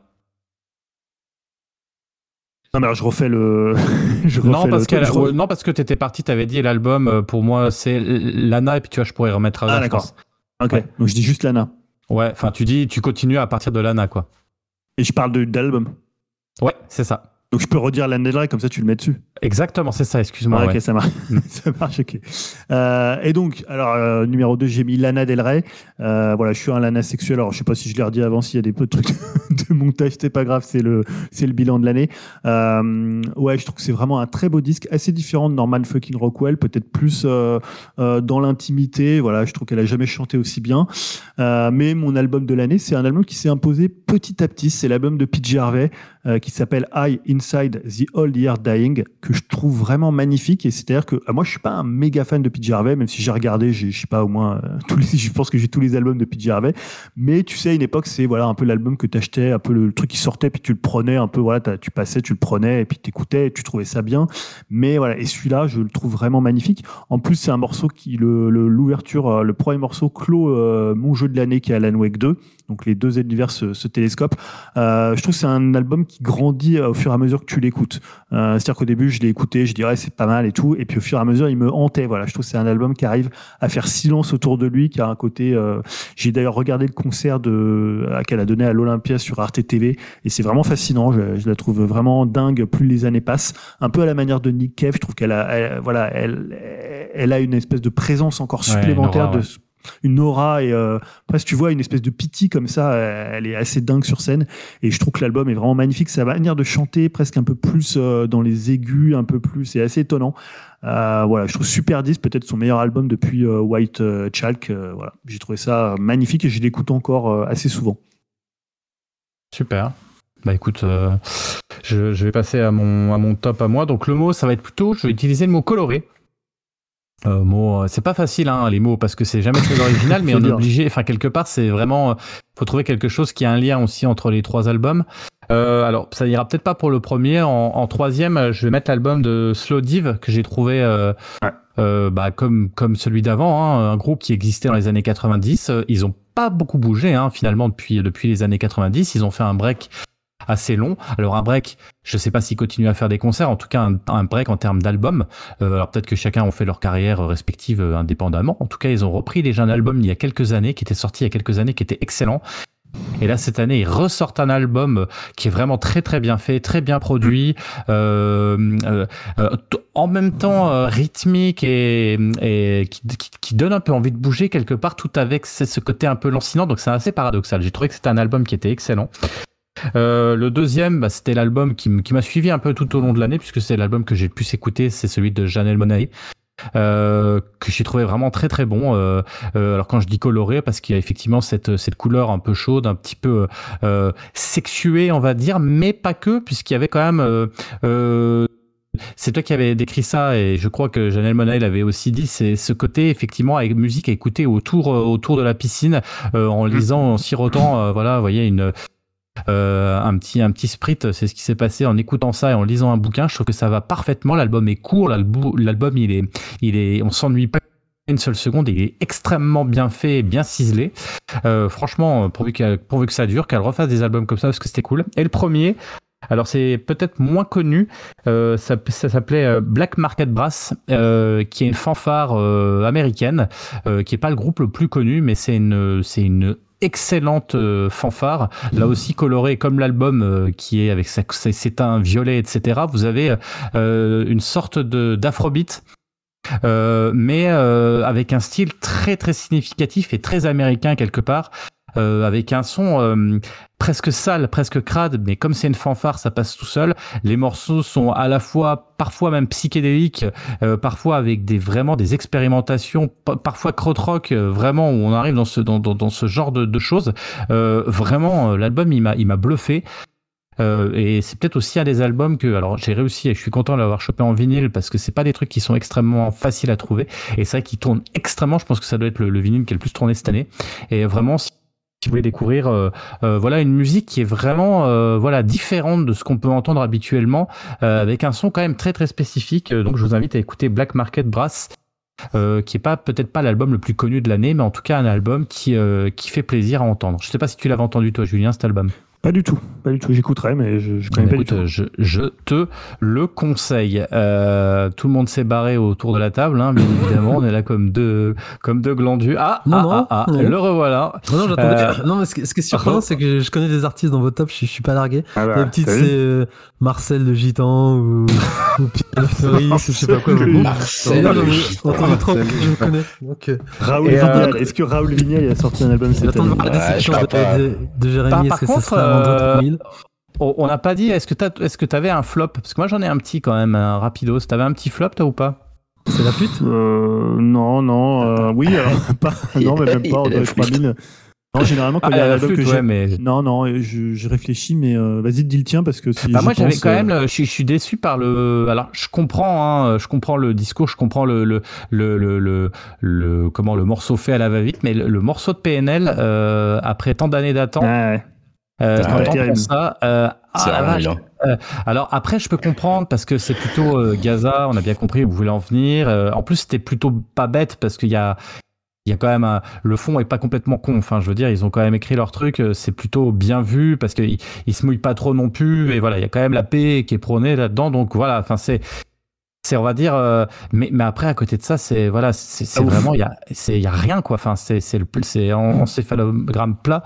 Euh, C'est un petit peu dommage parce que c'est pas parce que tu fais un petit morceau comme ça, au contraire, c'est des fois là que des, des morceaux euh, incroyables peuvent naître aussi comme ça sur sur un peu sur une fureur, sur un cri, sur un moment de de, de difficulté ou de de, de, de cri de, de, de... Bah là, il y a pas tout ça, là, il y a pas tout ça. Alors j'entends, je pense que ils- s'en foutent, ils ont pas fait ça pour l'argent, on est bien d'accord, et ça, j'en suis convaincu parce qu'ils en ont pas besoin, ils ont pas besoin de faire ça. Mais c'est dommage parce que quelque part, je trouve que par rapport à toute la qualité qu'ils peuvent mettre à chaque fois dans, dans tous leurs morceaux, je trouve que là, il y a quand même une petite baisse de régime et, et bon, euh, voilà, je, je, je, c'était Ouais. pas, c'est pas du grand PNL, quoi. Bah, je suis d'accord avec toi. Moi, je l'ai écouté deux fois, j'ai jamais relancé. Euh, après, le seul truc qui est rassurant, c'est que tu te dis, bah, évidemment, ils l'ont dû le faire assez rapidement vu que c'était Ouais. lié à l'actualité. Euh, c'est le seul truc qui peut être rassurant, c'est que ça ne laisse pas forcément euh, présager de ce que pourrait être la couleur Non. du futur album, euh, voilà, qui, bah, qui est très attendu. Euh, c'est très long dans le rap, 5 ans, je crois que c'est ça, en 2018 pour deux frères, hein, c'est quand même hyper long.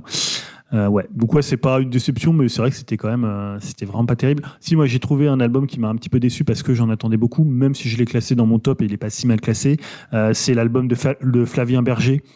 dans 100 ans. Moi, j'avais adoré Contretemps, qui était, je pense, mon album préféré de l'année de sa sortie. Et là, je trouve que c'est un album, euh, je trouve qu'entre Léviathan et Contretemps, il avait euh, vraiment réussi à faire deux univers différents, même deux couleurs différentes. Là, on a l'impression que c'est un peu la continuité de, euh, de Contretemps. Et je trouve que c'est moins bien, en fait, que tout ce qu'il y a dedans. C'est pas mal, il y a des trucs qui sont très très bien, mais c'est euh, moins bien que tout ce qu'il a fait avant. Donc voilà, c'est un peu ma petite déception, même si ça reste plutôt un, un bon disque. Un peu d'ailleurs comme le. euh, euh, que j'ai d'ailleurs plutôt bien classé, mais l'album de Forever Pavot, moi j'avais préféré La Pantoufle, Hum. euh, comment euh, l'idiophone, mais qui est, qui est un bon disque, hein. mais Hum. voilà, j'en attendais encore plus par rapport à ce qu'ils avaient fait avant. Hmm. C'est clair, c'est clair.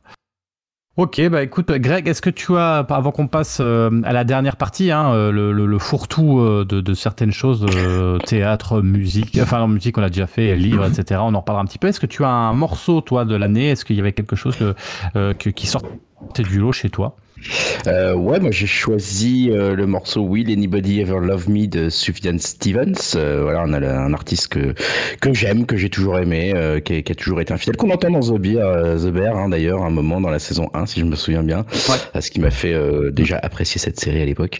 Euh, voilà, euh, je sais que c'est, j'ai pas, j'ai pas eu beaucoup euh, l'occasion, euh, autant que je voudrais de classer, d'écouter des albums cette année, mais Sufjan, c'est pour moi, euh, comme tu l'avais dit, Julien, toujours une valeur sûre quelque part, euh, toujours un mec qui arrive à me toucher euh, avec ce qu'il fait, et là, je trouve que c'est, c'est vraiment un morceau qui, voilà, qui, qui rend bien euh, toujours la même chose avec lui, c'est-à-dire une sorte d'énergie alors qu'il te, il te fait des paroles méga tristes avec ça.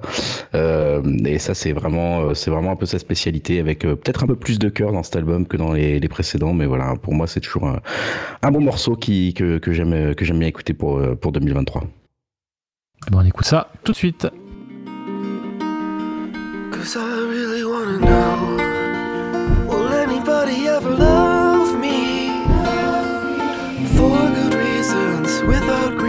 not for sport.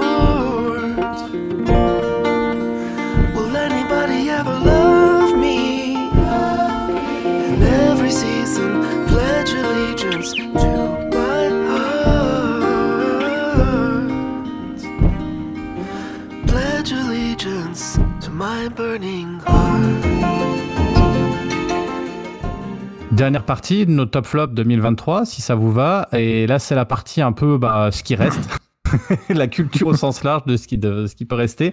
Euh, Julien, tu voulais parler d'un livre ou de, de, de trois livres d'ailleurs. Hein. Vas-y, lâche-toi, hein, tu peux y aller. Euh, en tout cas, Euh, tu voulais ouais, parler bah- littérature. Ouais, puisque je me suis remis à pas mal lire cette année, donc euh, notamment à un moment de la rentrée littéraire. Euh, et en fait, voilà, je vais pas forcément, je peux faire un top 3, mais ce qui m'intéresse, c'est de parler de deux livres qui sont euh, un peu, un peu en miroir, qui sont deux livres écrits par des femmes. Je vais pas dire un et deux, mais voilà, pour moi, c'est assez lié. Le premier, c'est un livre dont vous avez peut-être entendu parler parce que c'est un livre qui a fait beaucoup parler, qui a eu le concours des lycéens, qui a eu euh, euh, le prix des Inrecuptibles, qui a eu le prix Femina, c'est Triste, euh, Triste Tigre de Neige Sino. C'est un livre qui est ce, ce qui se fait beaucoup actuellement, c'est un livre qui est à la fois de la littérature, qui est à la fois de l'essai, qui est à la fois du récit, où en fait Neige Sino euh, raconte, euh, bah, raconte en fait son, son- j'allais dire expérience, c'est pas le mot, est pas bien choisi, mais son, son parcours, puisqu'elle a été euh, violée par son beau-père de ses 6 ans à ses 16 ans, je crois. Voilà, donc c'est ça part comme ça de quelque chose qui pourrait sembler du témoignage, mais c'est beaucoup plus que ça. C'est un livre qui réfléchit sur la question à la fois de la vérité, j'en parlais tout à l'heure pour Anatomie d'une chute, et la question du mal. Et je pense que c'est la plus peut-être un des, une des plus grandes premières pages d'ouverture de, de la littérature de ces dernières années. Euh, je trouve que c'est un bouquin essentiel pour comprendre bah, tout le- un sujet qui est très actuel hein, sur la violence faite aux femmes, sur les violences dans les euh, intrafamiliales. Euh, et je l'ai mis en regard d'un autre livre qui est un livre euh, d'une auteure mexicaine qui s'appelle Cristina Rivera Garcia, qui s'appelle L'invincible été de Liliana. Et dans le même genre, c'est un livre qui part de son expérience personnelle. Euh, elle a perdu sa, enfin sa sœur a été assassinée par son compagnon, donc un féminicide au Mexique, c'est très courant. Je crois qu'il y en a entre 10 et 20 euh, par par jour. C'est un truc de dingue. Euh, et donc, en fait, elle est, c'est le, l'auteur de ce, de ce crime n'a pas été condamné. Donc, elle essaie de remonter l'enquête 30 ans après. Et donc, elle fait un portrait de sa sœur, hein, Liliana, qui était vraiment dans sa, elle avait une vingtaine d'années quand elle s'est fait assassiner, qui était quelqu'un comme ça de, de très solaire. Et donc, elle refait une enquête. Elle essaie de rouvrir le dossier. Elle fait parler des, euh, c'est pour ça qu'il y a aussi de la littérature dedans. Et c'est pas que du récit, c'est pas que du témoignage, comme on peut voir parfois, tu vois, des livres fixos, le témoignage de machin, euh, 12 ans violé euh, euh, dans les cartels de la drogue, je dis n'importe quoi. Mais tu vois, c'est vraiment un acte de littérature, c'est vraiment reprendre la vérité, reprendre la parole, questionner le mal. Et ça se répond parce que ces deux, euh, en plus, Nechino vit au Mexique. Là, euh, le livre se passe aussi au Mexique, euh, L'invincible été de, de Liliana. Et ces deux livres, voilà, qui parlent de, euh, de la condition des femmes, de, euh, bah, évidemment, des, des féminicides, ce qui s'appelait pas féminicide comme ça à l'époque. Et je trouve ces deux livres essentiels. Et là, je suis en train de terminer. euh, L'invincible était Liliana et c'est un livre que je trouve bouleversant parce que il fait un portrait de quelqu'un qui n'est plus et qui essaye de faire de faire bouger les choses 30 ans après de rouvrir des enquêtes. Et on voit qu'aujourd'hui ben voilà les gens qui témoignent c'est compliqué. On voit que même des présidents euh, adoubent des gens qui sont euh, accusés et voilà je trouve que c'est un problème et c'est un truc voilà faut pas banaliser. Faut pas non plus tout le temps sacraliser la parole des victimes au point de la sacraliser euh, voilà de- d'en faire vraiment quelque chose qui peut pas être contesté ou qui peut pas être défendu. Il y a un équilibre à trouver. Mais voilà, je pense que là, parfois, on arrive dans l'indécence et la parole des victimes doit être écoutée. Et là, c'est deux paroles de victimes, donc de quelqu'un qui est déjà mort et de quelqu'un qui a qui s'est construit autour de ça pour Neshino. Et je trouve que c'est deux livres essentiels de, de 2023. Ton mot, ça sera un peu la vérité, quoi, en gros. hein. La vérité, ouais. Moi, c'est il y a deux sujets qui m'intéressent dans Ouais, la littérature, c'est la marrant, vérité et le mal. Voilà. Ouais, c'est. Deux questions. De. Après, c'est des romans, tu vois, je... c'est lourd quand même. Hein. C'est... Je sais pas si j'arriverai, euh, j'ai toujours du mal, moi, dans la littérature, euh, tu vois, déjà, hein, quand on avait parlé du Welbeck, je crois, l'année dernière ou il y a deux ans, où euh, moi, le finir, j'ai eu du mal. euh, c'est des thématiques, euh, je dis pas que c'est pas intéressant, je dis juste que c'est extrêmement lourd et, et il faut s'accrocher quand même. Hein. Alors surtout le Neshino, hein, l'invincibilité de Liliana, hein. c'est un livre plus peut-être à la fois plus solaire et à la fois plus euh, parce que le personnage est différent. Mais euh, voilà, non Neshino, euh, c'est peut-être plus dur, oui, mais faut- parce qu'en plus elle, elle, elle va pas édulcorer, elle va pas, elle va assez loin. Ouais. Un peu comme Christine Angot à l'époque pouvait le faire. Ouais. Dans un style très différent. Ok, bah merci Julien pour, euh, pour, euh, pour cette petite euh, chronique littéraire de 2023. T'avais pas de flop? Non. Euh, si, un léger flop parce que c'est une auteure dont j'ai déjà parlé ici, c'est Maria Pourchet, euh, dont j'avais Ouais. adoré Feu, et cette année elle a sorti euh, Western, voilà, qui est un livre que bah, je trouve bien moins intéressant, qui, est, bah, qui, qui s'autocite un peu, qui est un peu dans le- l'auto-réflexion, et voilà, qui est un petit peu, qui est un petit peu raté pour le coup, malheureusement. Mais c'est pas un mauvais livre quand même, c'est pas, c'est pas une grosse déception, c'est pas un flop, c'est plus une déception. Ok, super. Euh, bah, merci Julien. Est-ce que d'autres, je sais pas, Yao, est-ce que tu avais un spectacle, un one-man show euh, euh, Ça tombe bien, ouais, ouais, en plus. Eh bah, Tu vas-y, vas-y, profite. C'est- c'est- on, on termine l'émission, donc euh, vas-y, euh, si t'as quelque chose que Humoriste tu veux. Gary, euh, on parlait de bif, il, il utilise souvent ce mot dans son spectacle. Euh, un- bon, euh, on a l'habitude de dire un humoriste bien corrosif euh, qui s'est fait connaître. Je sais pas si vous, avez entendu parler de ça, c'est parce qu'il avait parlé de l'affaire Bolloré, il s'était fait censurer sur, sur le groupe Canal, je crois, un truc comme ça. Donc voilà, c'est ce qui l'a rendu célèbre. Mais moi, j'avais découvert via des vidéos, pareil sur YouTube, et, et je trouve qu'il ben, il a un univers à lui, il est assez sec et très grossier, et c'est tout un personnage. Et, et ouais, j'ai vu ça, je crois que c'était en début d'année ou mi-année, et, et c'était, j'ai- j'étais mort de rire, et là j'ai qu'une envie, c'est de revoir son spectacle. Euh, Actuellement, il est au théâtre Mathurin, si je dis pas de bêtises, et il va passer au Trianon euh, cette année aussi, donc il est tout le temps en, il est en spectacle cette année en représentation, donc il y a moyen de le revoir ou de le voir tout court. Donc non, non moi c'est ma euh, mon gros one man show de l'année. Et t'as bien, tu fais bien de me le dire. Il faudrait que je m'y remette cette année aussi. Euh, Ça fait longtemps que Ah j'avais ouais, ça nous manque normalement. Tu nous fais toujours un petit Ouais, retour donc, sur, voilà. les, sur tes one man show. Et là, cette année, c'est un, hum- c'est un humour assez particulier, hein, donc c'est assez brut de décoffrage. Donc euh, soit on adhère, soit on adhère Mm. pas, mais ça me fait bien marrer. Donc euh, voilà. Et niveau bouquin, euh, j'ai lu vite fait Crying Freeman, moi, de Ryochi Ikegami, mais j'en parle plus amplement dans Yatacast avec Dim. hein. Je ferai la promo tout à l'heure. Voilà. Pour ceux qui veulent écouter, ça donne une occasion d'aller écouter le numéro. Donc voilà. Ça, c'était, moi, j'ai pas trop lu de, de livres cette année, donc c'était plus par défaut, on va dire. Voilà. Sinon, on peut Merci, faire des chaînes YouTube. euh, Non, mais moi, je voulais quand même- de cuisine. euh, Mais non, non, non, mais par contre, je voulais quand même lancer un grand coup de chapeau, euh, quand même, à, c'est con, mais voilà, à Capture Mag, qui ont fait quand même quatre épisodes sur Kubrick, sur toutes, qui ont été Ah dispatchés mal, tout ouais. au long de l'année, de 3h30 à 4h, qui sont, enfin, moi, je les ai dévorés toutes hier, je me suis écouté, euh, bah, pratiquement en one shot euh, toute la soirée, euh, la dernière partie qui était sur euh, Eyes Wide Shot et, Full Metal Jacket. Bravo, franchement, c'est incroyable, de réussir, enfin, Enfin, moi, je pourrais, j'aurais pu écouter les 9-10 heures non-stop parce que parce qu'on sent des passionnés. C'est c'est drôle, c'est c'est érudit, c'est chacun a son ton et franchement, j'ai halluciné. Euh, voilà de, de ce qu'on peut faire. Alors moi après bon euh, Kubrick c'est mon réel préféré donc forcément euh, euh, j'étais je buvais du petit lait mais c'est quand même assez incroyable de, de euh, à l'heure actuelle où c'est vrai qu'on est dans dans le rapide dans le on passe on, on zappe etc apprendre à se permettre et ça marche en plus hein, de de parler trois heures et demie 4 heures d'un ou deux films de Kubrick, d'aller extrêmement loin, d'aller dans l'analyse, de réfléchir. Euh, voilà, j'ai trouvé ça canon et franchement, euh, bah, bravo à eux parce que franchement, c'est quand même assez singulier et unique de voir ce, ce genre de choses et, et ça fait vraiment plaisir et pourvu que ça dure quoi. Bah, ouais, je sais plus soit j'aime bien. Bah, tu les as écoutés les autres, il y en a un sur Spielberg et tout ça, tu les as tous Oui, j'ai tout, j'ai tout, j'ai. Mais moi, mon seul bémol avec eux, c'est. C'est limite, ouais, peut-être Stéphane et Rafik Jumi. euh, J'ai pas, je, je vis comme ça, mais c'est plus, j'ai l'impression qu'ils ont la parole divine et à chaque fois qu'on n'aime pas un film, on est des cons et on n'a pas compris. C'est sur les c'est un analyses peu récentes. pédant, je trouve, tu vois. Sur les Non, mais à analyses fois, récentes, ils mais disent, là, euh, à l'époque, moi j'avais euh, Hmm. vu que c'était pas comme ça, patati patata, et à chaque fois, quand on n'est pas d'accord avec eux, c'est limite, euh, on n'a pas compris ou on est trop teubé. C'est ça qui me, qui me gêne un peu par moment dans la façon dont ils le disent, surtout Rafik Jumi, tu vois. Ouais, sur, sur le pacte des loups, par exemple, ils aiment bien le pacte des loups. En plus, je crois même pas que Stéphane il, va- il aime ce film. Mais ouais, non, non, sinon c'était bien. Mais surtout, Julien Dupuis, pour moi, c'est une science. Ce mec, il connaît. Oh la vache, ouais, il est- il est Non, non, mais c'est coup de chapeau quand même hein, de Mais, faire des choses ouais. pareilles. euh, Mais pareil, ouais, c'est super génial. intéressant. Mm. Quand on aime le ciné, ouais, c'est des bonnes. Ça donne des envie à cause d'eux.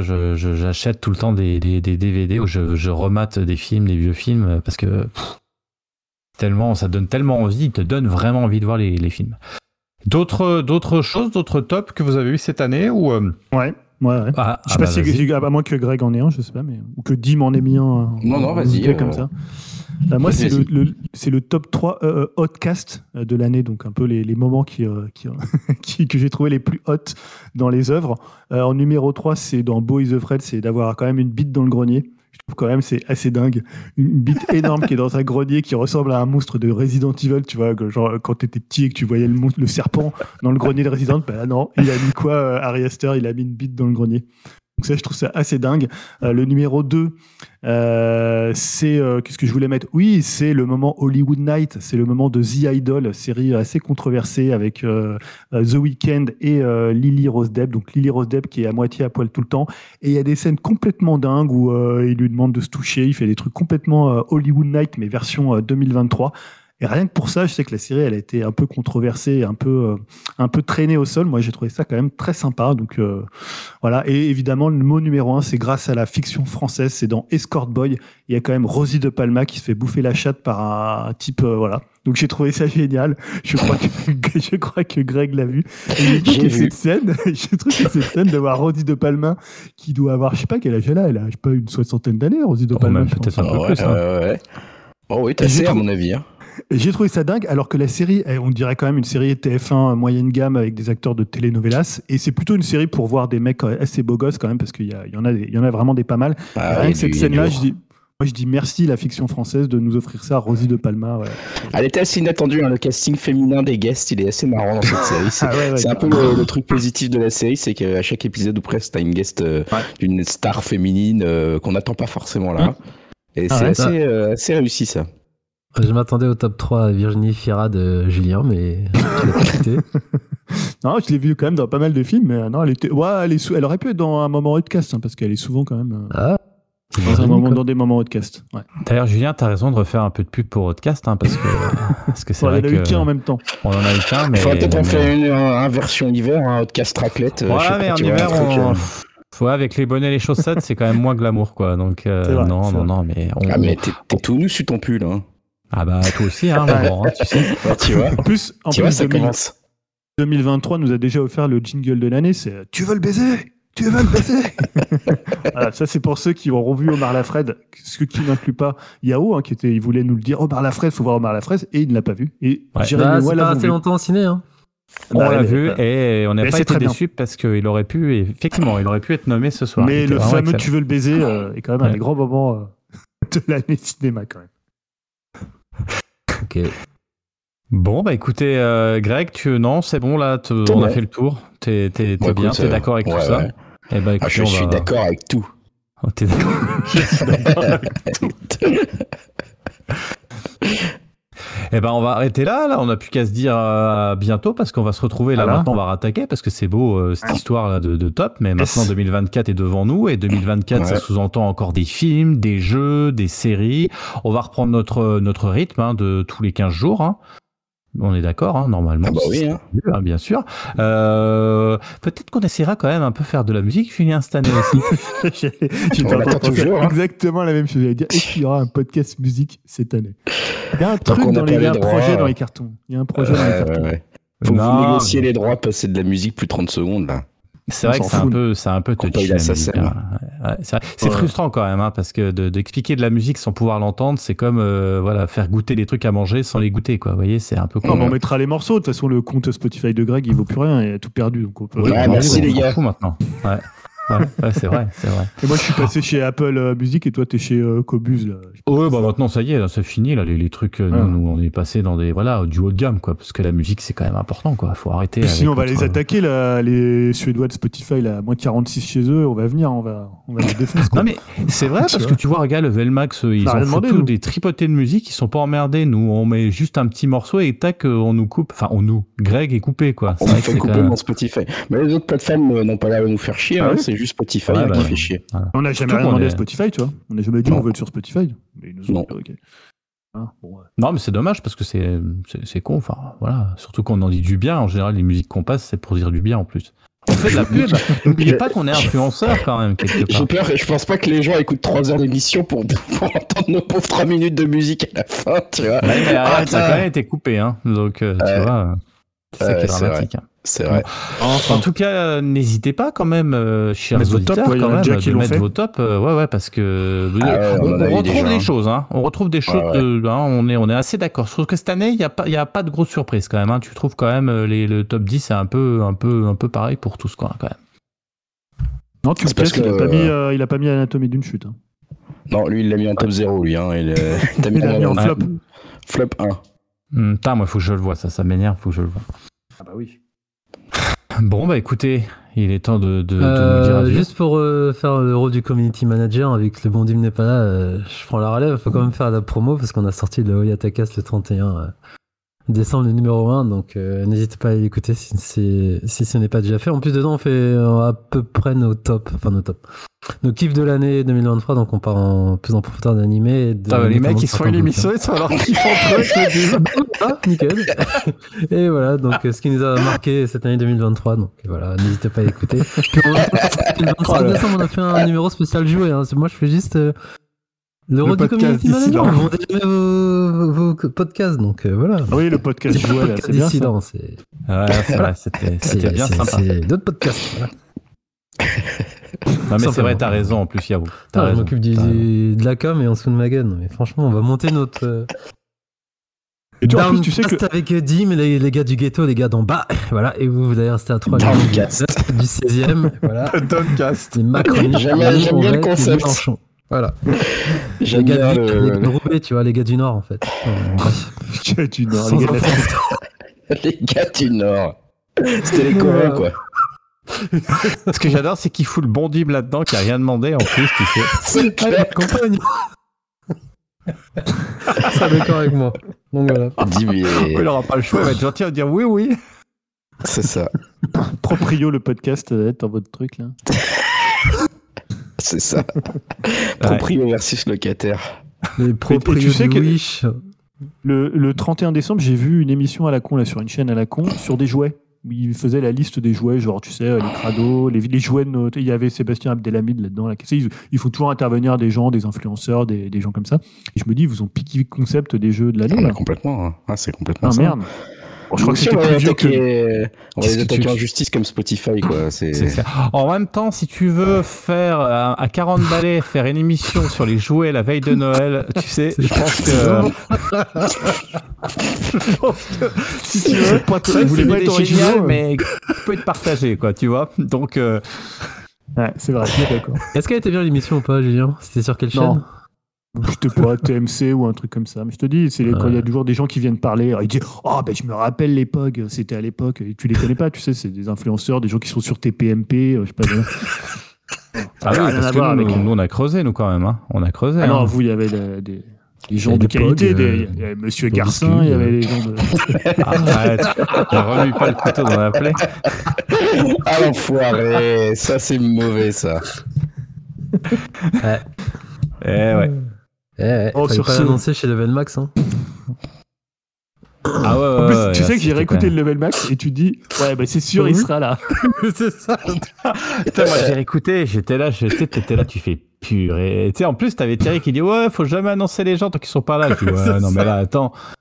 Voilà, c'est ça. Et il faut toujours se méfier. Voilà, mais c'est ça, hein, c'est ça la jeunesse, c'est ça la jeunesse, c'est ça la naïveté, tu vois. Tu peux tomber dans des panneaux comme ça. Et c'est comme Mais c'est pas 2024, on aura. Euh, Gao va nous amener Baptiste Le Caplin. Il rigole. Tu verras, le jour il va arriver. Bam. Ouais, par Ouais, plus, je J'ai saurais pas quoi lui demander comme question quoi. C'est clair. Pourquoi, Alors, euh, pourquoi vous vous appelez Baptiste Alors, c'est bien d'être drôle ou pas? Sais Est-ce que vous riez à vos propres blagues? C'était les questions à la con qu'il a jamais entendu, mais ce serait pas mal, hein. un concept. Ouais. Bon, on y va là, hein, je Bon, pense. sur ce- Ouais, ça suffit là. Ça, tir. fermé. Ça suffit. Coupez, coupez, coupez, coupez la caméra. Vous rond de cuir. Non, il faut qu'on arrête là. Euh, Et- bah, et- et- écoutez, non, par, ouais. par contre, moi, j'ai j'ai Ah. la séquence de l'année de Upcast. C'est quand même Dim qui sort de chez lui pour aller voir si les types peuvent enlever sa voiture. Ah, Avec ça, la, avec la musique de Boy the Fred derrière. Billy the Fred, si vous l'avez jamais entendu, je pense qu'il faut le remettre dans ce bilan quand même. Ah, faudrait le remettre. même en hommage. Ah, c'était bon ça. quand même exceptionnel. hein. Ah non, mais euh, vas-y, il, est- elle- c'est tout, il faut, vous, vous voulez que je vous aide à la porter? Ouais, le salopard, ouais, c'est pas la sienne en voie de bagnole. hein. C'était ex- exceptionnel. Appelez la police Ah, c'est bon, je- euh, vive la France Ouais, Je l'ai réécouté, c'était c'est grandiose. exactement. C'était même quand il est pas là, le pauvre, franchement. Ah, mais là, c'est l'hommage, c'est la séquence euh, mythique. Ouais, on va, on, va essayer, on va vous la remettre. Tiens, on va vous la remettre. Et là, pas caché au fin fond, on va vous la remettre tout de suite. Comme ça, vous entendrez le truc. Et c'est vrai que c'était un grand moment, on avait quand même bien rigolé. Hein, En fait, ce qu'il faut, ce qu'il faut comprendre, c'est qu'il avait oublié de couper, euh, il n'avait pas coupé en fait son, son micro. Du coup, euh, j'ai récupéré, j'ai boosté un peu le son, puis on a mis effectivement ce fond qui a permis de faire une espèce d'ambiance euh, de Pont-à-Mousson, quoi, hein, la, ville de, de, de notre bon Dim, hein, de toute façon. C'est ça. Voilà, à réécouter, on va vous mettre ça juste après. Et puis voilà, au lieu de mettre de la musique, on vous fera écouter le bon Dim et, et, euh, et, et sa voiture. Voilà.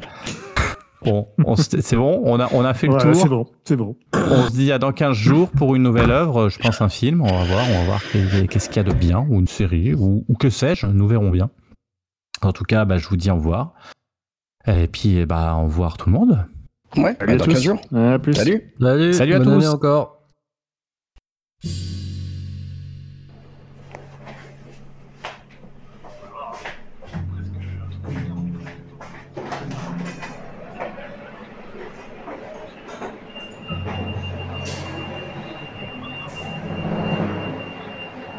Vous avez sonné Non, c'est pas à moi, mais à chaque fois, euh, elle bloque. À chaque fois, elle gêne, je sais, je suis désolé. Je sais pas, si vous voulez que... Euh, c'est quelqu'un qui habite pas ici en plus, c'est ça le problème. Et euh...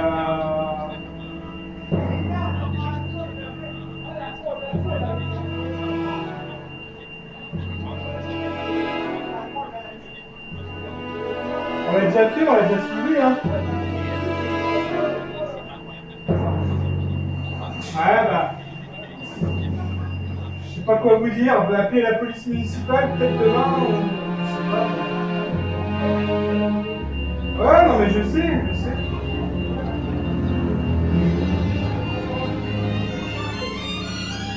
Ah ouais, désolé, hein.